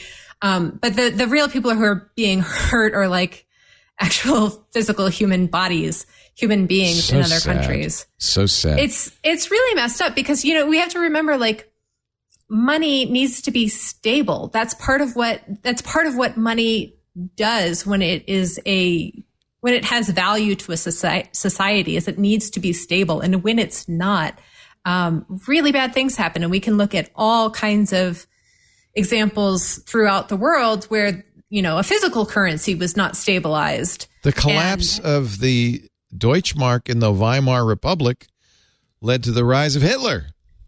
So much insecurity for people. Um, and, and I'm not an economist. This is not something I specialize in. It's, it's something I have a little tertiary knowledge about, but it's, it's really frightening. And, you know, I think in the United States, the discussion was so much about are you being scammed or are you going to make a million dollars? And the conversation really needs to be a lot broader than that. Yeah. I did not know about the 62 murders in the gang gang warfare uh, in uh, El Salvador. That was in March. Um, yeah. Wow, horrific. The, sad thing, and just to pick up on uh, some points Jill is making very, very eloquently, is that there is actually potential for crypto to serve a purpose in, say, international remittances. I'd say for a lot of purposes like day to day payments, buying a pizza, buying a coffee, crypto is not particularly useful in any, you know, developed economy. But uh, remittances are still really expensive. They take a big chunk out of, um, you know, out of the budgets of some of the least well-off households um, in the U.S. and and around the world, um, and you know this you know this erosion of trust uh, is absolutely correct. You know you should not trust people who have behaved this way, but um, it's it would be kind of sad if that if that potential to pull out costs from a really costly system, um, you know, were to you know were to be lost in all of this. I you know I think I don't know if Bukele was a con man from day one. I understand why you know he wanted to uh, you know withdraw from the world banking system that he felt like uh, was you know conspiring against El Salvador. Uh, he moved the uh, El Salvador currency from the U.S. dollar to Bitcoin about a year ago. Unfortunately, he did it right before Bitcoin crashed. Uh, so a lot of people in El Salvador lost a lot of money. It's dropped 61% since September. Uh, and Bukele spent hundreds of millions of dollars on Bitcoin and still says to this day he's going to buy a Bitcoin every day. Uh, they put in uh, Bitcoin ATMs in every town plaza. They told businesses you must accept Bitcoin as payment. He bought $100 million worth of Bitcoin at its absolute peak which means it's only worth about $30 million now. Um, this is probably, but do you think it was, uh, you know, I think maybe he just was as much a victim as anybody. He, be- mm, I think you, you, might you might read a little bit more about his past. Oh, really? No, okay. not not not the not the stand up guy you might assume. Okay. Oh well. Yeah, I mean, the you know he he's been called the authoritarian hipster, um, and you know just what you. Just it's a uh, perfect uh, combination, isn't it? but you know, like El Salvador did, you know, did have kind of a legitimate sovereign interest in de-dollarization. Right. They had their own currency. Um, it you know it fell apart as many you know many of these small country currencies do, and they went on the dollar, which has a lot of downsides, but it, ha- it at least It was offers stable. yeah, it, it offers some stability, um, which you know, in, in the face of like you know runaway hyperinflation, um, has some appeal. But you know, for me, El Salvador uh, embracing Bitcoin was as much about de-dollarization as it was about Bitcoin. It was just you know they didn't they didn't have their own currency to use, and Bitcoin was kind of you know, fun, fun and trendy. Yeah. Uh, very sad. Um, not going well in El Salvador, and uh, I guess not going well in crypto in general. Miami club to- owners told the Financial Times business is slumping as the biz as the crypto industry takes a blow. It's hurting even Miami clubs. I guess that's where a lot of the Bitcoin bros went to celebrate.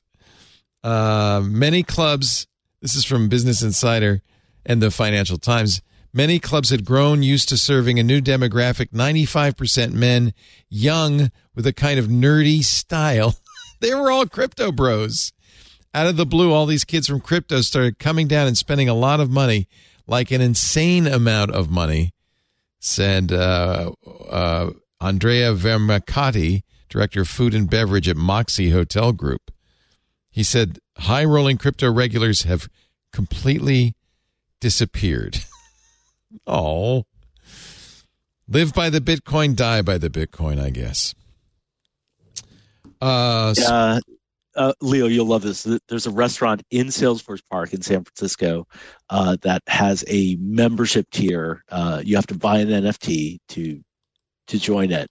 is this the one at the top of Yerba Buena Center that they, they put in? It's, it's Salesforce Park. Uh, okay. No, uh, a couple blocks away. In it's actually in Salesforce Park. In Um, Salesforce. Oh, it's on top of the building. That's yeah, right. Exactly. Yes. I heard about and this.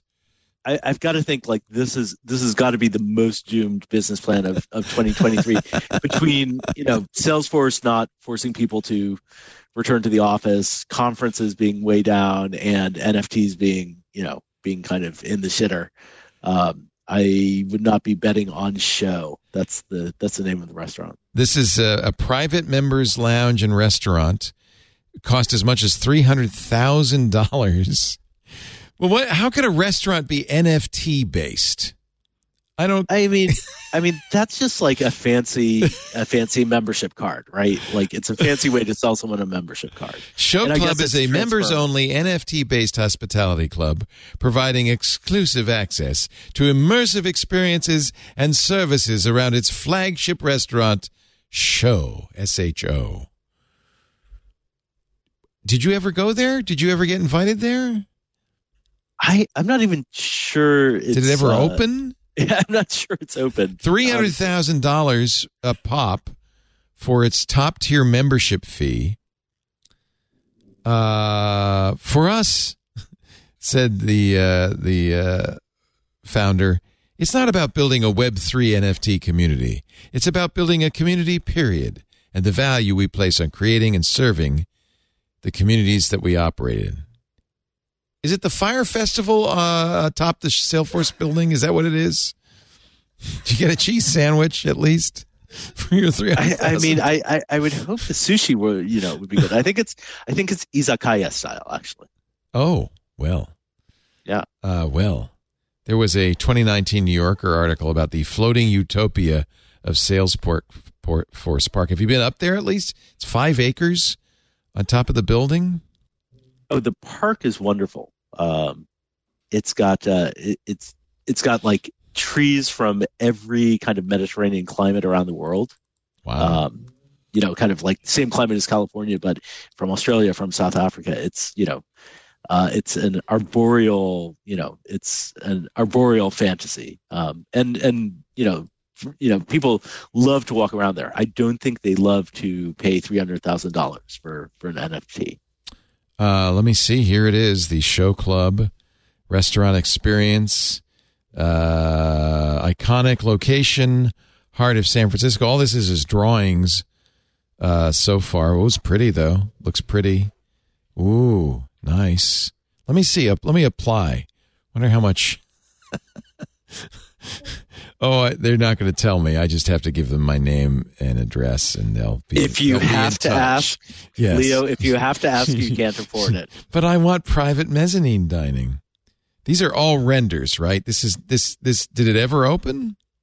Uh, you know, the I, I will say the last time I, I was in Salesforce Park, uh, which was not long ago, it, there was no sign that it was open. Yeah. Powering this community is an entirely unique application of digital tech and Web3 technologies in the culinary arts. That doesn't sound too good to eat, to be honest with you. I don't want Web3 in my in my sushi. All right, let's take a little break. Uh, more to come with our esteemed panel. Uh, the wonderful Jill Duffy, not Judy Duffy, not Jilly Duffy, just Jill. Did they ever call you Jilly? Yeah, No. sometimes. Sometimes? sometimes. people get confused by I put my middle initial in all my online handles. The- so you, you Jill got the D. E. Duffy. Jill E. Duffy. Jill E. Duffy. Uh, PC Magazine. Going great. And the new book, The Everything Guide to Remote Work. All the tools and technologies in there. Everything you need to know. Everything. Everything. Owen Thomas, who's looking for work, if you want to hire him. Are you looking? Are you actively looking, or I'm I'm having conversations. Is that is that what uh, you're in the say? same position as all those uh, Twitter employees who got the three months severance? I, three months should be enough time to find a job, right? Yeah, I'm I, I'm glad I'm not a product manager or you know or Oh uh, gosh, that would be hard to find that job.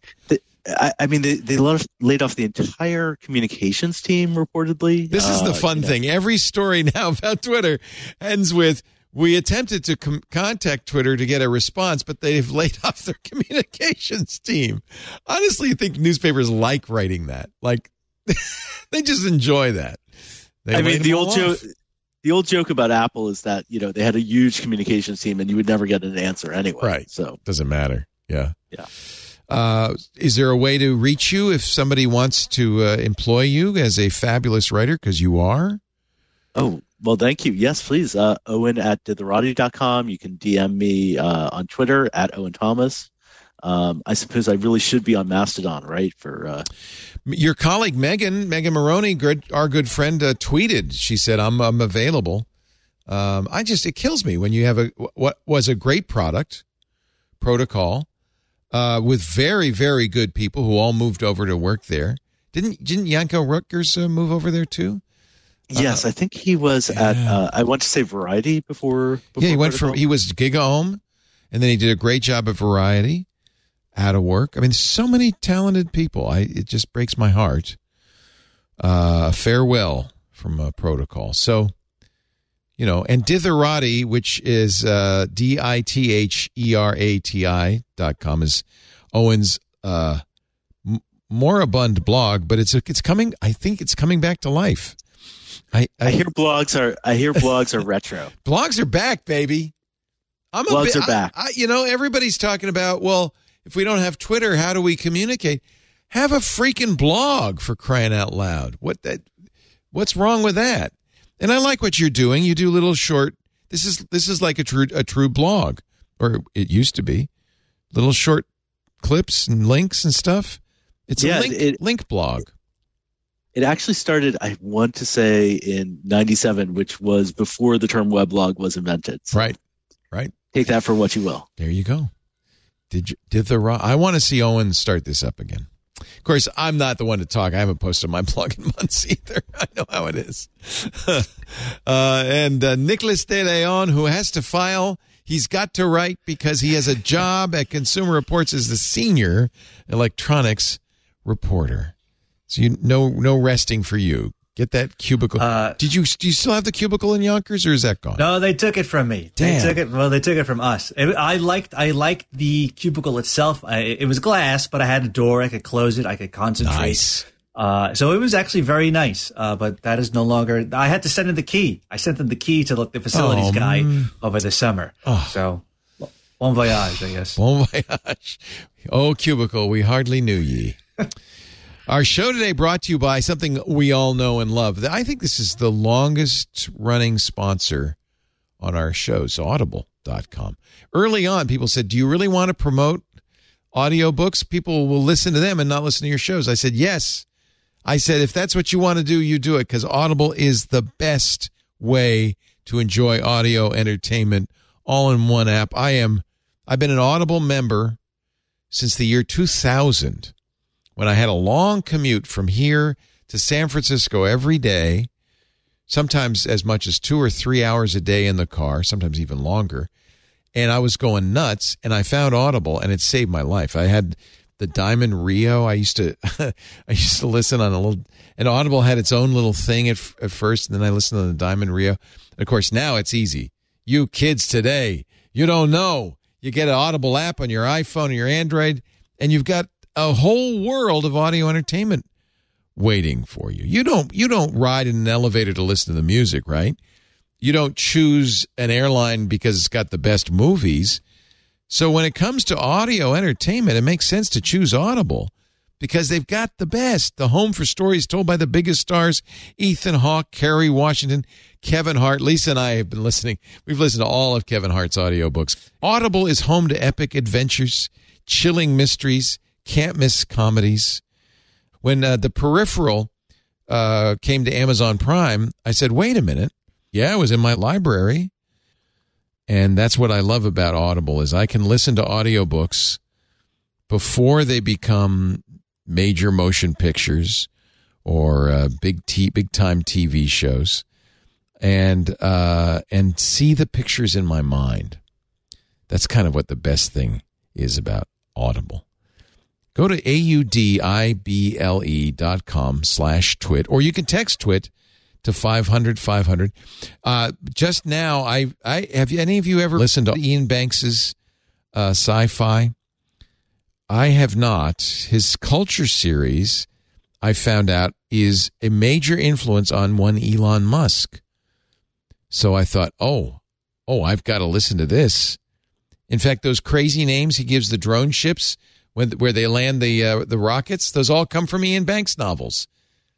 So I am now embarked upon a long.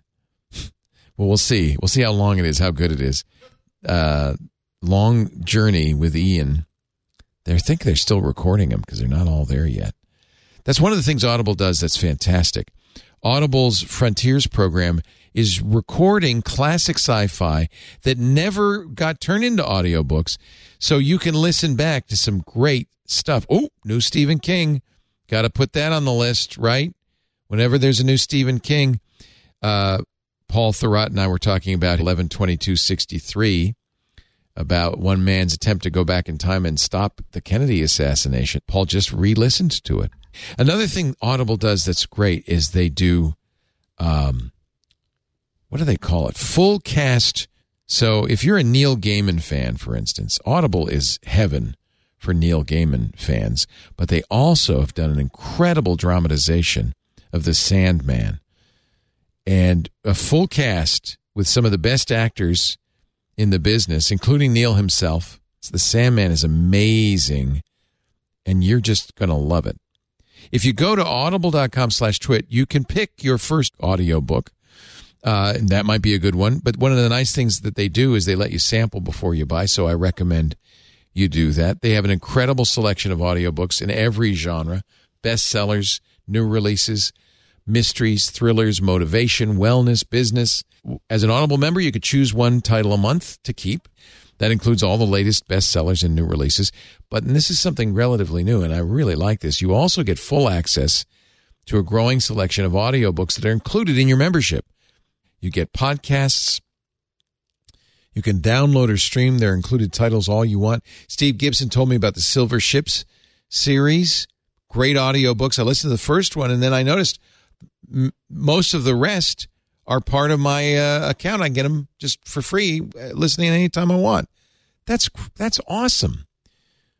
Audible, no matter where you are, washing dishes, walking the dog, driving to and from work, whatever you're doing, you can let your imagination run wild. You, I, I swear, if you, you can watch the peripheral or you can listen to the audiobook and it comes to life in your head and you can listen about the lives of celebrities, journey to your best self Check out the spider web of true crimes. I love mysteries on Audible. Discover new worlds, old worlds, and how to make a better world. It's all on Audible. Let Audible help you discover new ways to laugh, be inspired, or be entertained. I hope I've sold you on it. If you're not a member, I most of you probably are by now, but if you're not a member, you could try it free for 30 days by going to audible.com slash twit or text twit to 500 500. That's a good thing to do on your phone because they'll just send you a link to the app. You can download it right away. Audible.com slash twit or text twit to 500 500 and you get it free for 30 days. That's a lot of listening. Audible.com slash twit. Highly, highly uh, recommended. Uh, speaking of Amazon, it just uh, came out that who would have thought it? The Amazon Echo is a colossal failure. Uh, on pace, according to Ars Technica, to lose $10 billion this year. Uh, In their layoffs, Amazon laid off as much as half of the Amazon. I'm going to call it Echo team, but you know it's the A word, A L E X A team. Uh, this is a report from Business Insider, which says even though Echo's been around for 10 years and has been kind of the trailblazer as a voice assistant, copied by Apple, copied by Google and Samsung, it never created an ongoing revenue stream. Business Insider says the division lost $3 billion in just the first quarter of this year, with the majority of the losses blamed on Echo. That's the worldwide digital group. So uh, it includes Amazon Prime. But Echo has really been the money loser. Double the losses of any division. The hardware team on pace to lose 10 billion. How do you lose money on Echo? Well, one, the devices are sold basically at cost. Echo's Echo is among the best-selling Amazon items, but most of the devices are sold at cost. The internal document seen by Business Insider described the business model by saying, quote, we want to make money when people use our devices, not when they buy our devices. But the problem is, well, you tell me, how do you use your Amazon Echo if you have one? Set a timer, play some music. That's it, right? I I have owned them to test them, and I have never in my life had one that I've just kept in my home. You don't even have one. because why would you want a device that is listening to you at all times in your home? I mean, there's two fundamental things. One is listening to you all the times.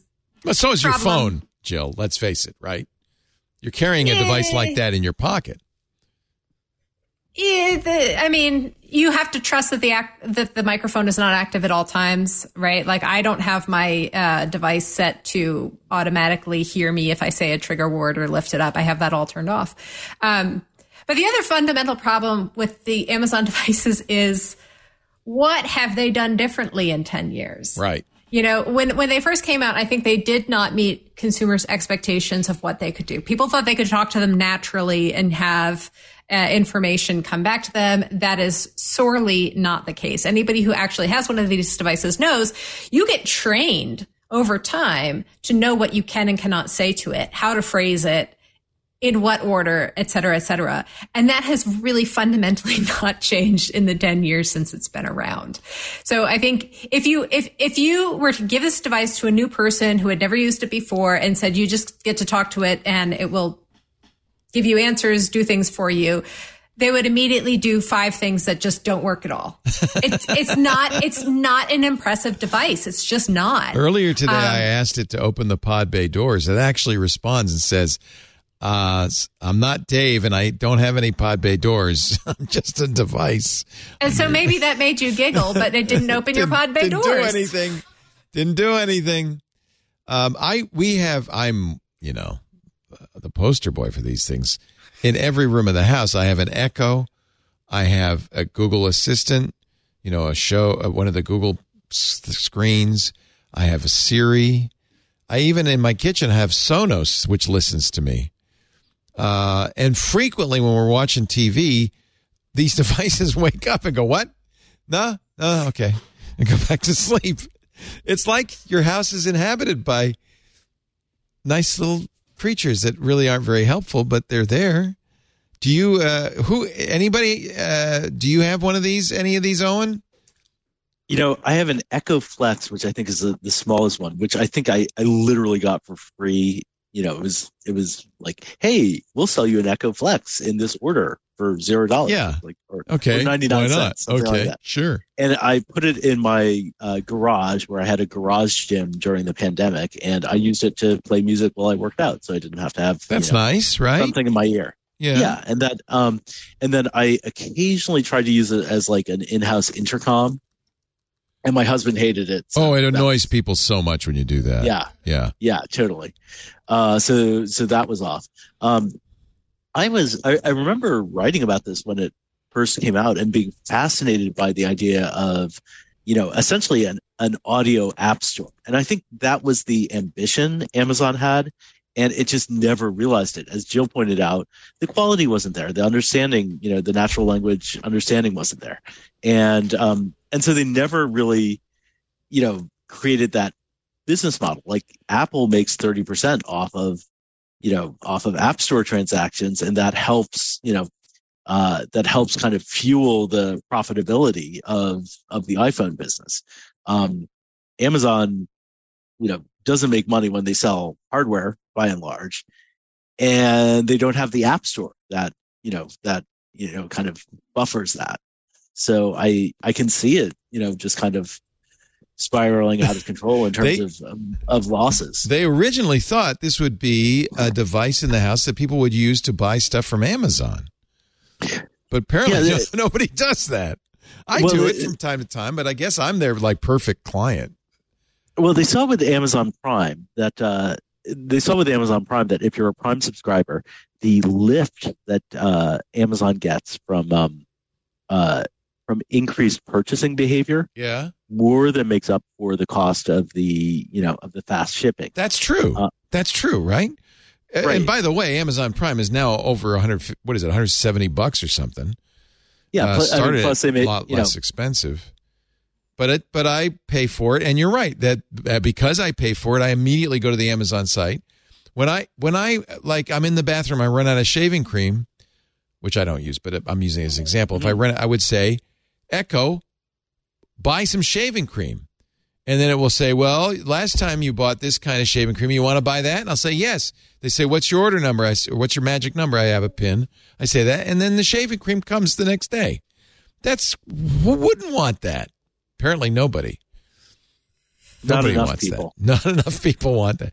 Come on, Nicholas, you must use the Echo. I, uh, yes, I do. I have. Finally. I, have a Sonos one. I just bought an Echo, uh, an Echo Dot on the Black Friday sale. Uh, I use, but I use them for, and I think this is the issue. Actually, is like I use them for very simple things. Uh, what's the weather? Uh, yeah, you know, you're not making them any money. You just cost play a podcast. Yeah, Yeah. there's no, there's no way. It's the one actually it's want- great for Audible. I actually say read to me, and it will Yeah. pick up my current book wherever I left it. To, to kind of to Owen's point, I feel like what- in 2016 when I was at Vice Motherboard, we we randomly did a story on like I don't know, like cool uh, Amazon digital assistant skills you could use or whatever, something to that effect. Right. Uh, and the story did like very well, which was very surprising to us because like Motherboard was not like you know Motherboard was a tech is tech is bad. Ba- That was basically Right. Motherboard Right. idea. Right. And the story about like oh the cool things you By can way, do with Motherboard's still in business. Protocol is not. So I think you chose the right path. I'm Uh, sorry, it- Owen. Be that as it, but I think that goes to the idea. don't cry. Oh, I oh, I'm sorry. I, that was mean. That was mean. I'm sorry. Owen. That was me, Leo. Um, but we were just kind of surprised that like this site is not really about like oh the cool things you No, can do no, with it's your not. tech. That's more of a It- Gizmodo or a Yeah, Verge. yeah. That's a Verge ma- story. Yeah. yeah, or someone else, whatever. That's fine, but like it, we did it and it did well, and so I was like, okay, that was 2016, so that's a few years ago. Maybe back then people were more like, oh, this is kind of a neat new tech. No. This will, you know, I know. phone I know because I read that article. I read every article. Once you have one, you're desperate to find something it can do that's useful. So you That could be it, too, You yeah. read all the articles, hoping there's some magic command. yeah. Instead, you're just doing timers, music. Uh, yeah, there's not much people do with. Weather, Farts. which is Fart fine. sounds. Yeah, fart well, sounds. Play podcast. I don't do the skills. Do you? I mean, I remember they were pushing the skills. Like I do remember that. Yeah. Yeah, No, I don't can use play any Jeopardy. today. Don't use any of that. Nope. I think this has really been a flop, and I have to think it's not just Amazon. Uh, Well, we don't know, but I bet Google's having the same problem. What's Google getting out of this except listening to And Jill? didn't didn't Microsoft basically kill off its? They did. They had one. They made one with uh, Harman Yeah. Kardon called Cortana. Yeah. Oh, yeah. And uh, that was, that, in fact, I bought that too because I wanted everyone to listen to me. I live in front of a microphone. What am I gonna? What's what are they gonna hear that they don't? Everybody else isn't hearing. But uh, the Cortana, they now have repurposed it so it just kind of it stopped working as a Cortana device, and you can. It's a Bluetooth speaker now. It's a very pricey Bluetooth speaker. For Microsoft, Amazon, and Alphabet, they don't need that money though. Yeah, like that loss in their business is not Big really deal. hurting them. Right. I think I think there was definitely some early speculation that natural language processing was going to have a big value payout, and it just. I don't think it I don't think it has. But that's not to say it's not valuable for the business at large. So for example, Microsoft can use a lot of the information it's it's learned and acquired in its natural language processing systems and use that for its accessibility features right so it's not it's not like they would scrap it entirely there's still useful things that they can take from that end of the business and put into other sides of the business with amazon i'm not sure how they could leverage it in a different way but i'm sure they have ideas about how they could do that Don't you feel like they're trapped though? They can't just turn it off. I mean, Microsoft turned it off soon enough that it didn't hurt anybody, but but Amazon, Google, Apple, Samsung. It's also interesting, Can't turn those uh, off. they're kind of expanded it. Like the, the Echo Dot that I just purchased can also double as a as an Eero Wi-Fi beacon. So Yeah. I haven't set it up yet. That's and I right. did buy the Eero as well. uh, That's right. Black It can be so. a beacon now. Yeah, that's So that's that's useful beyond Yeah. just timers and whatever. And also, as, as an aside, you know, it, these devices may not be transformative to Google's business or whatever, but they're kind of neat and useful. For, I, can, I can ask the weather. That I couldn't do that ten years ago. I could set a multiple timers. That's kind of cool. I know my father has these devices all mixed matched all throughout his house, uh, and he just kind of gets at a kick out of like turning off the lights and stuff. Is that you know is that is that so bad? I do that don't know, too. Doesn't make Amazon Yeah. any money. No, it doesn't make it Amazon money, which is, I suppose, the bigger That's problem, the problem for Amazon. because it costs Yeah. them, right? They got to have servers. They got to Yeah. have software. They got to have people maintain it. It costs them. It costs them ten billion a year, apparently. I'll tell you one place Amazon's Echo is in space, aboard the Artemis Orion capsule. This is Callisto, Orion's onboard technology demonstration. Now, there's no astronauts in Orion, they said they thought astronauts would like having Echo in space. I the only you know, I asked Rod space guy, is this just basically a, an ad for Amazon? And he said, no, actually, if you're in a spacesuit doing an EVA, being able to talk to the system and say, open the pod bay doors, please, would be useful if it does. As long as it does. If it doesn't, not good. Uh, Callisto um, involves both an iPad and Amazon's Echo, uh, and for some reason Cisco's WebEx. Uh, there is nobody up there. They obviously don't have to call back to the home offices in uh, in Seattle. They have the whole database up there in space. But the only good thing about this is, if you wish, you can leave. You can actually send a message to Callisto before they get home, which they're going to be home in a couple of days. You can be part of the one uh, Artemis One mission by sending a personal message for free, uh, and it will show it on the screen. as if the trolls can't already get you in enough places Well, Could you no, imagine going to space and getting nasty messages in no, space? really, really. Uh, what about Hunter Biden's laptop, huh? What about it? Uh, no, in fact, they're very careful to say upon submission, your your message will be reviewed and selected for display at the sole discretion of Lockheed Martin. Messages with derogatory, defamatory, racist, sexist, or otherwise inappropriate content will be automatically rejected. Messages that include any copyrighted materials or endorse any person's products, brands, etc., will also be automatically rejected. I think you have to say something like, I come in peace for all mankind, if you really want to get it up there. You should That's- send them a message. Uh, That's Rod who I did. really want, Rod wrote uh, a space haiku that he sent to them. we'll see if he gets it. Go ahead. Uh, that's who I really want moderating uh, moderating the internet is Lockheed Martin. Lockheed Martin. you know, we brought you the Vietnam War, and now we're going to bring you internet. Uh, no, that's unfair. Lockheed Martin has done many wonderful things, including this spacecraft.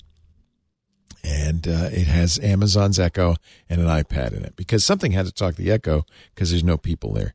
There's just uh, what is his name? Mannequin Skywalker, the uh, the dummy, and there's a little stuffed Snoopy floating around as well.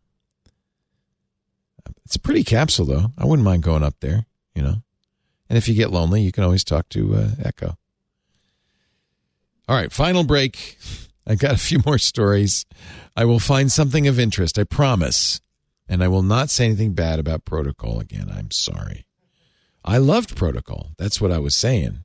I was saying how much I loved it, how sad I am to lose it. That's all.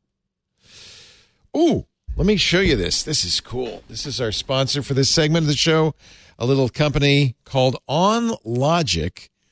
These are the coolest things ever. These are industrial computers made for environments that a normal computer would not be happy in. That's one of the big shifts in computing.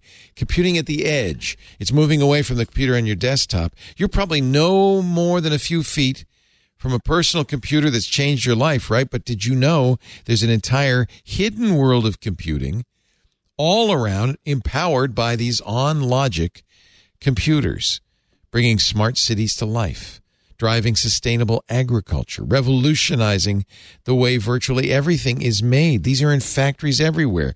Uh, I hope you don't ever see one, but they're on hospital crash carts.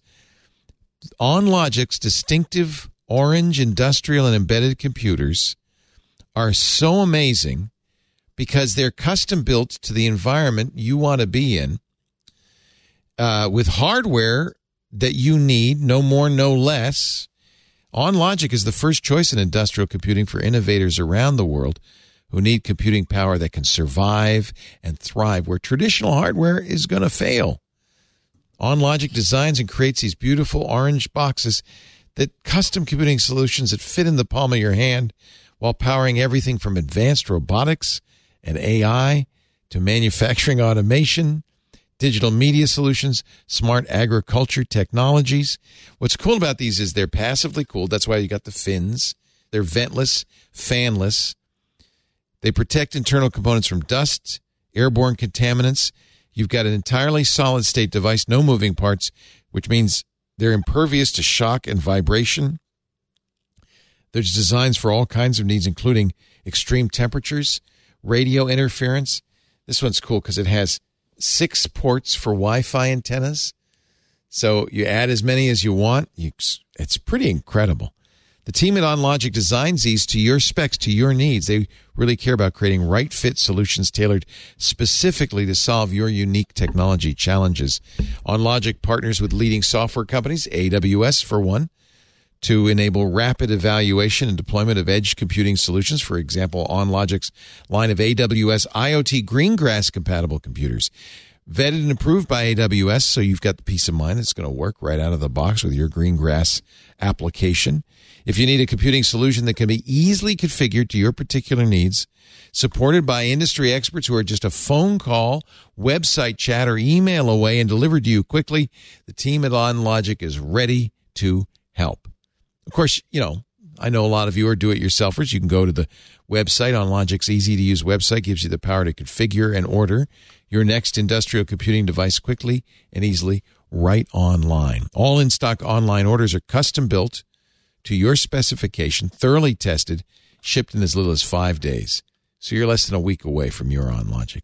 When you need a custom configured industrial computer, edge server, panel PC delivered quickly, the first place to go onlogic.com slash twit. Learn more about OnLogic's 30-day risk-free hardware trial. Connect with their experts. Let them help you and design it or design it yourself at onlogic.com slash twit. O N L O G I C, onlogic.com slash twit. The cool factor is very high on these puppies. These are so, so cool. Onlogic.com slash twit. We thank them so much for supporting This Week in Tech. You support us by uh, using that address so they know you saw it here. That's important to us. Onlogic.com slash twit.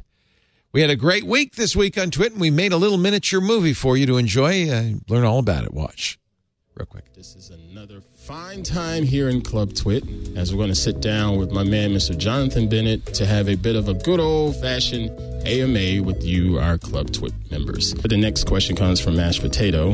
This is this made me laugh. What shampoo and hair care products does Jonathan recommend? Uh, man, what whatever whatever works for you. I don't, I don't care what shampoo you use. Previously on TWiT. All about Android. I actually go hands on with the OnePlus Nord N300 5G. This is a very affordable device and you can kind of see like design wise it really it really takes some inspiration from the iPhone 14. iOS Today. I am joined by a special guest to talk to you about tips and tricks for the Apple TV. Stay tuned. Windows Weekly. through some combination of hardware improvements on, on Qualcomm side, and more important, I think the platform improvements that Microsoft has done. They have made Windows more viable on Macs. Windows on ARM is better. Well, that means that Windows can be better on a Mac, and that and it, it's better than it is on a Qualcomm PC. That's not good. Crazy. That's not. It's a weird problem. TWiT. Technology isn't always pretty, but we are. well, I don't know about that. uh, thank you, Jim Cutler, the great Jim Cutler, who is uh, the voice of our promos. Thanks to our promo department, uh, to Victor Bognot, and etc., and uh, Anthony uh, Nielsen for those wonderful promos. A couple more stories before we wrap things up with our wonderful panel. Owen Thomas from Ditherati.com, uh, formerly uh, of Protocol.com. Jill Duffy from PCMag.com and from Consumer Reports, their senior technology reporter, Mr. Nicholas De Leon. Uh, Black Friday was uh, day before yesterday. Cyber Monday's tomorrow. Doesn't seem like people really care about those anymore, right? Uh, I mean, we write a million stories about that stuff, and the stories do pretty well. So I don't, I don't know. Uh, I, I love a good deal. Like I said, I just bought an, uh, an Echo Dot about fifty percent off. I bought the Eero 6e, Eero Pro 6e, whatever percentage off that was. I bought a bunch of Steam.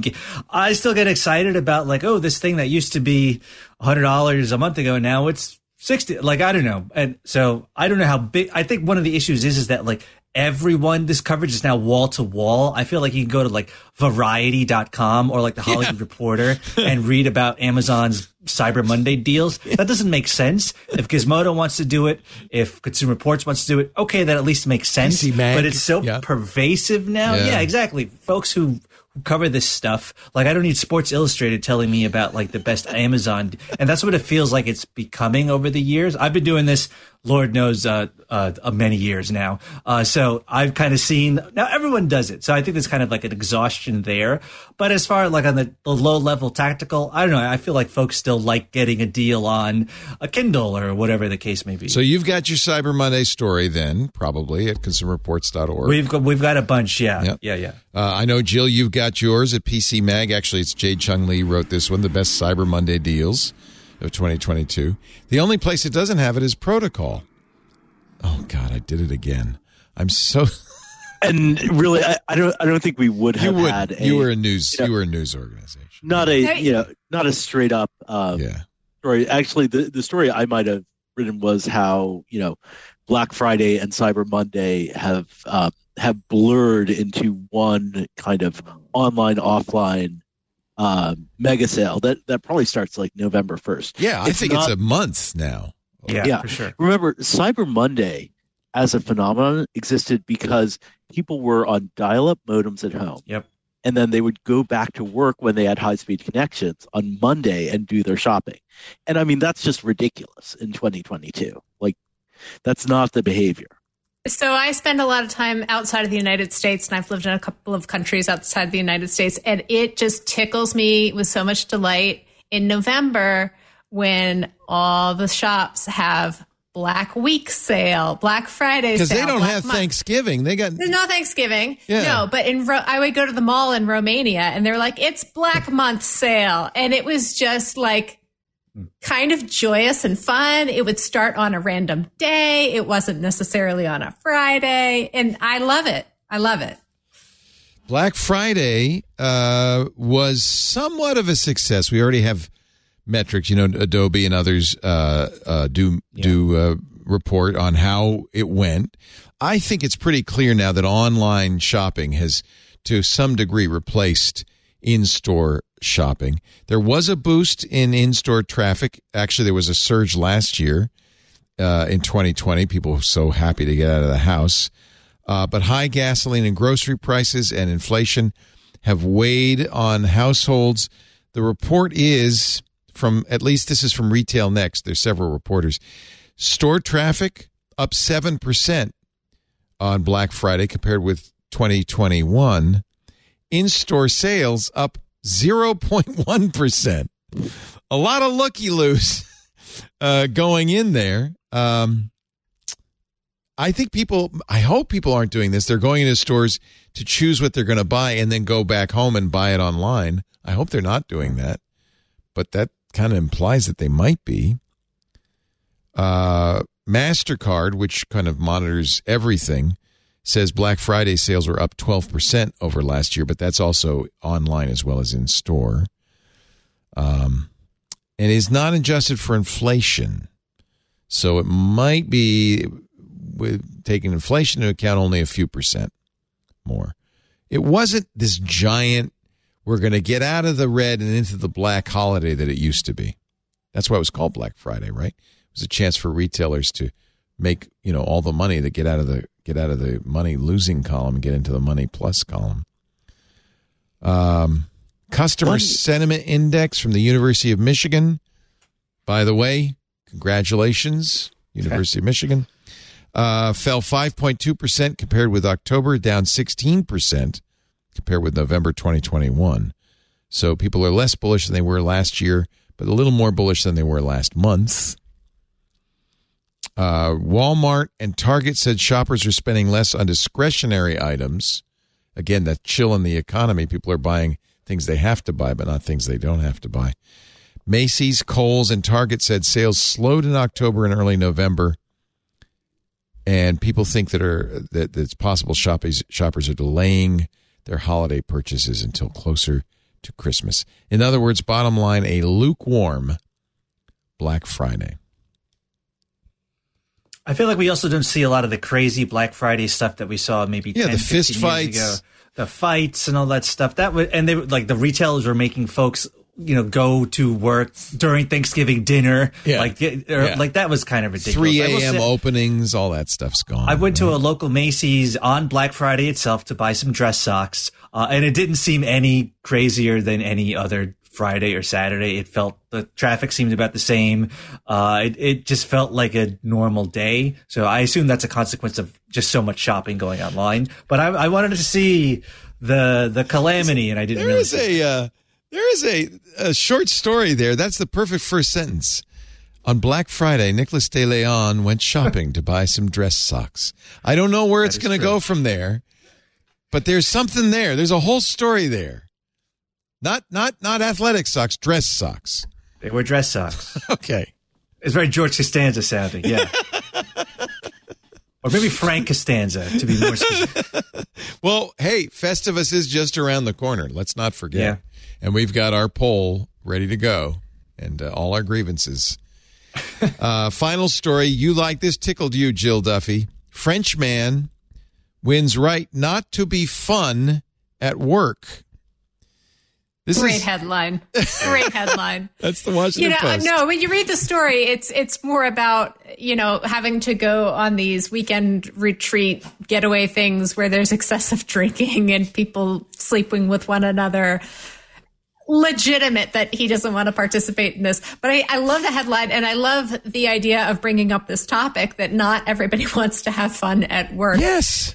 And Lots you of us want to do our job, Yeah. get paid for what we are contractually, ob- you know, contractually obligated to do, and go home and have the rest of our lives to live. We want to enjoy our leisure time. I think that is such an important thing for people to learn at an early age before they get indoctrinated into this idea that you have to work uh, so hard overtime. You have to give your all. You have to be at work all the time. You should make friends with people at work. Hey, enjoy the free dinner we give you at work. Learn early on that you can set those boundaries and you do not have to participate in those things if you don't want to. Something I talk about in my book for remote companies is that if you're going to make it fun, make it optional. Everything that you're going to put out there for employees to socialize, get to know one another, it has to be opt in, not opt out. Very good. You I can't like that. make people feel pressured Yeah. to be a part of something that is optional. It's so important to talk talk about this. The uh, man referred to by court documents as Mr. T, I pity the fool who doesn't want to have fun at my company, was fired from Cubik Partners in uh, a Paris based consulting firm in 2015. This has been wending its way through Parisian courts for seven years. He refused to take part in seminars and weekend social events that his lawyers argued uh, included excessive alcoholism and promiscuity. Mr. T argued that the fun culture in the company involved, quote, humiliating and intrusive practices, including, you know what?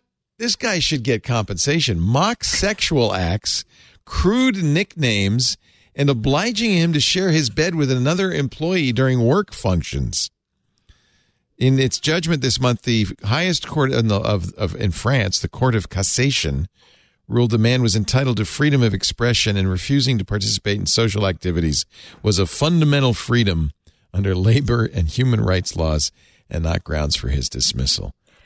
Well, I mean, wasn't that like what was on Succession? Yes. Boar on the Go to the floor. We're going to play Boar on the floor. Oh my God. Um, I, I, you know, you, you, you- from your uh, mouth to my wife's ears, because she's going to force me on Tuesday is my birthday, and I know she's already saying I'm sorry. I said for what? She said you'll find out. so I know I'll be. I will. I will be sub, subjugated to something. I don't know. Maybe bake cake on the floor. I don't know. But um, that's okay. It's something you put up with. That's fine when your when your wife runs the company. You have to. You have to do it. Uh, the company didn't like Mr. T's brittle and demotivating tone.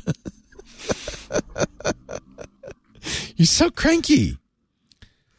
Uh, anyway, thank you, Jill Duffy, and I'm sure we will find uh, this in your book, all about the guide, the everything guide to remote work. The Everything Guide to Remote Work. There is an ebook available if you want to get it today, right now. Uh, there's no audio book, but it's not that kind of a book. It's the kind of book you can pick up, say, I'm having a problem right now. I need to fix whatever it is in my remote work life. You can flip to the chapter, get some good advice. Very nice. Very nice. Just came out this year. So nice to see you. We haven't seen you in a while. I'm glad to get you back on. And uh, Oh, you thank you for having soon. me. Everybody uh, loves your dial phone on your bookshelf behind you that actually used to work. It does work. No, it does work. I had to unplug it because it was ringing all the time, but How it is do a you- functioning. How do you phone. get uh, you, you go chick, chick, chick, chick, and the and the phone company works with that? Oh, I don't dial out. Oh, okay. No, it does work. I did test it though. I called I called my mobile phone from the landline phone to And make sure worked. that it did work, and it works. Yeah, yeah. I'm surprised because that that that that click system has is so obsolete. Uh, I'm amazed. Oh, I'm not in the U.S. I don't know. I, I assume it Oh. would work in the U.S. I'm not in the U.S. right now. Oh, you're not in the U.S. no, I had no idea. not today. I'm not. oh, where can I ask? Are you? Is it secret? No, it's not. secret. I'm in Guatemala right now. I had no idea. How wonderful. Yeah, yeah. And is it the custom in Guatemala to arrange your books on the shelf in by color? Uh, I, I have no idea. Do you have somebody who comes in and does that for you? It looks nice though, doesn't it? It's beautiful. It's beautiful. That's fabulous. yeah. Um. So wait, that's interesting. So that kind of dialing works in Guatemala. I'm gonna. I assume it would work in the I U.S. don't think so. I really don't. But uh, I don't know. Now I know why you do remote work, so you can be at Guatemala. I move around all the time. I'm, I'm technically still based in Virginia, but I'm spending a lot of time in Guatemala lately. Is is that because of your husband's work, or is he a diplomat? I, I don't want to talk about my partner. He's a partner. spy. He's a spy. That's it. We know. Okay, never mind. Never mind. Is he going to overthrow the government on behalf of the United Fruit Company? I think we already did that in the 80s. No? okay, just just checking, just making sure. Anyway, I love having you on, Jill. I had no Thank idea you. you were in Guatemala. That's wonderful. I'm always somewhere interesting. That's very cool. Yeah, that's wonderful. Poco in our chat room says I have a dial phone and it works. So I guess these still work. I thought for sure they were, you know, deprecated by now on the phone system. Because the way they work, you know, it's clicks. And like the zero is like a bunch of clicks. And then the one is one click. And the phone system hears that and switches based on that. I thought those were replaced by dial tones years ago. Years ago. Um, wow. I've learned something today. Thank you, Jill Duffy. Thank you also, Owen Thomas. So great to see you. Ditherati.com. Look for his work. He's already working freelance. I'm just teasing him. He's doing great. Uh, and you're still tweeting at Owen Thomas, yes? I'm still I'm still tweeting for now. You're tweeting or tooting? Tooting my own horn on Twitter. It's tooting. Jill, Jill is Jill is tooting and are you tweeting or just tooting? I'm I'm taking a break from the tweeting. Yeah, I'm tooting myself. I like tooting, and I followed you on the on the Tooterverse. So I look, I look forward to your your toots. Uh, also, Nicholas De Leon, Consumer Reports. So good to see you. Thank you, Nicholas. I hope you had a great holiday, and I hope uh, thanks, Leo. I hope you have a wonderful December. We'll see you real soon. Likewise. Thanks for being here. We do TWiT every Sunday afternoon, 2 p.m. Pacific, 5 p.m. Eastern, 2200 UTC. What time is it in Guatemala right now? Um, what are we? Uh, an hour off of California? Is it just an hour? So oh, so it's not bad. You know what time it is? It's doggy dinner time. Doggy dinner time. If, if, there's been any grumblings, I saw you. microphone. No, I didn't yeah, hear anything. But at one over. point, I saw you lean over, and I thought, "There's somebody's over there." I don't know what, but there's she's patting somebody. Thank you, all three of you. Join us for TWiT every Sunday, 2 p.m. Pacific, 5 p.m. Eastern, 2200 UTC. You can watch live all the things we do live at live.twit.tv. Chat live with uh, us at irc.twit.tv or in our Discord if you are a Club TWiT member. After the fact, we put on demand versions of the show available at twit.tv. Uh, slash this week in tech i think. Anyway just go to twit.tv you'll find it pretty quickly. You can also uh, go to uh, uh, your favorite podcast client and subscribe. That might be the easiest uh, thing to do. Um, and that way you'll get it automatically the minute it's available just in time for your monday morning commute from the bedroom to the kitchen or wherever you might be going. Thanks for listening everybody. We'll see you next time. Another twit is in the can. Bye-bye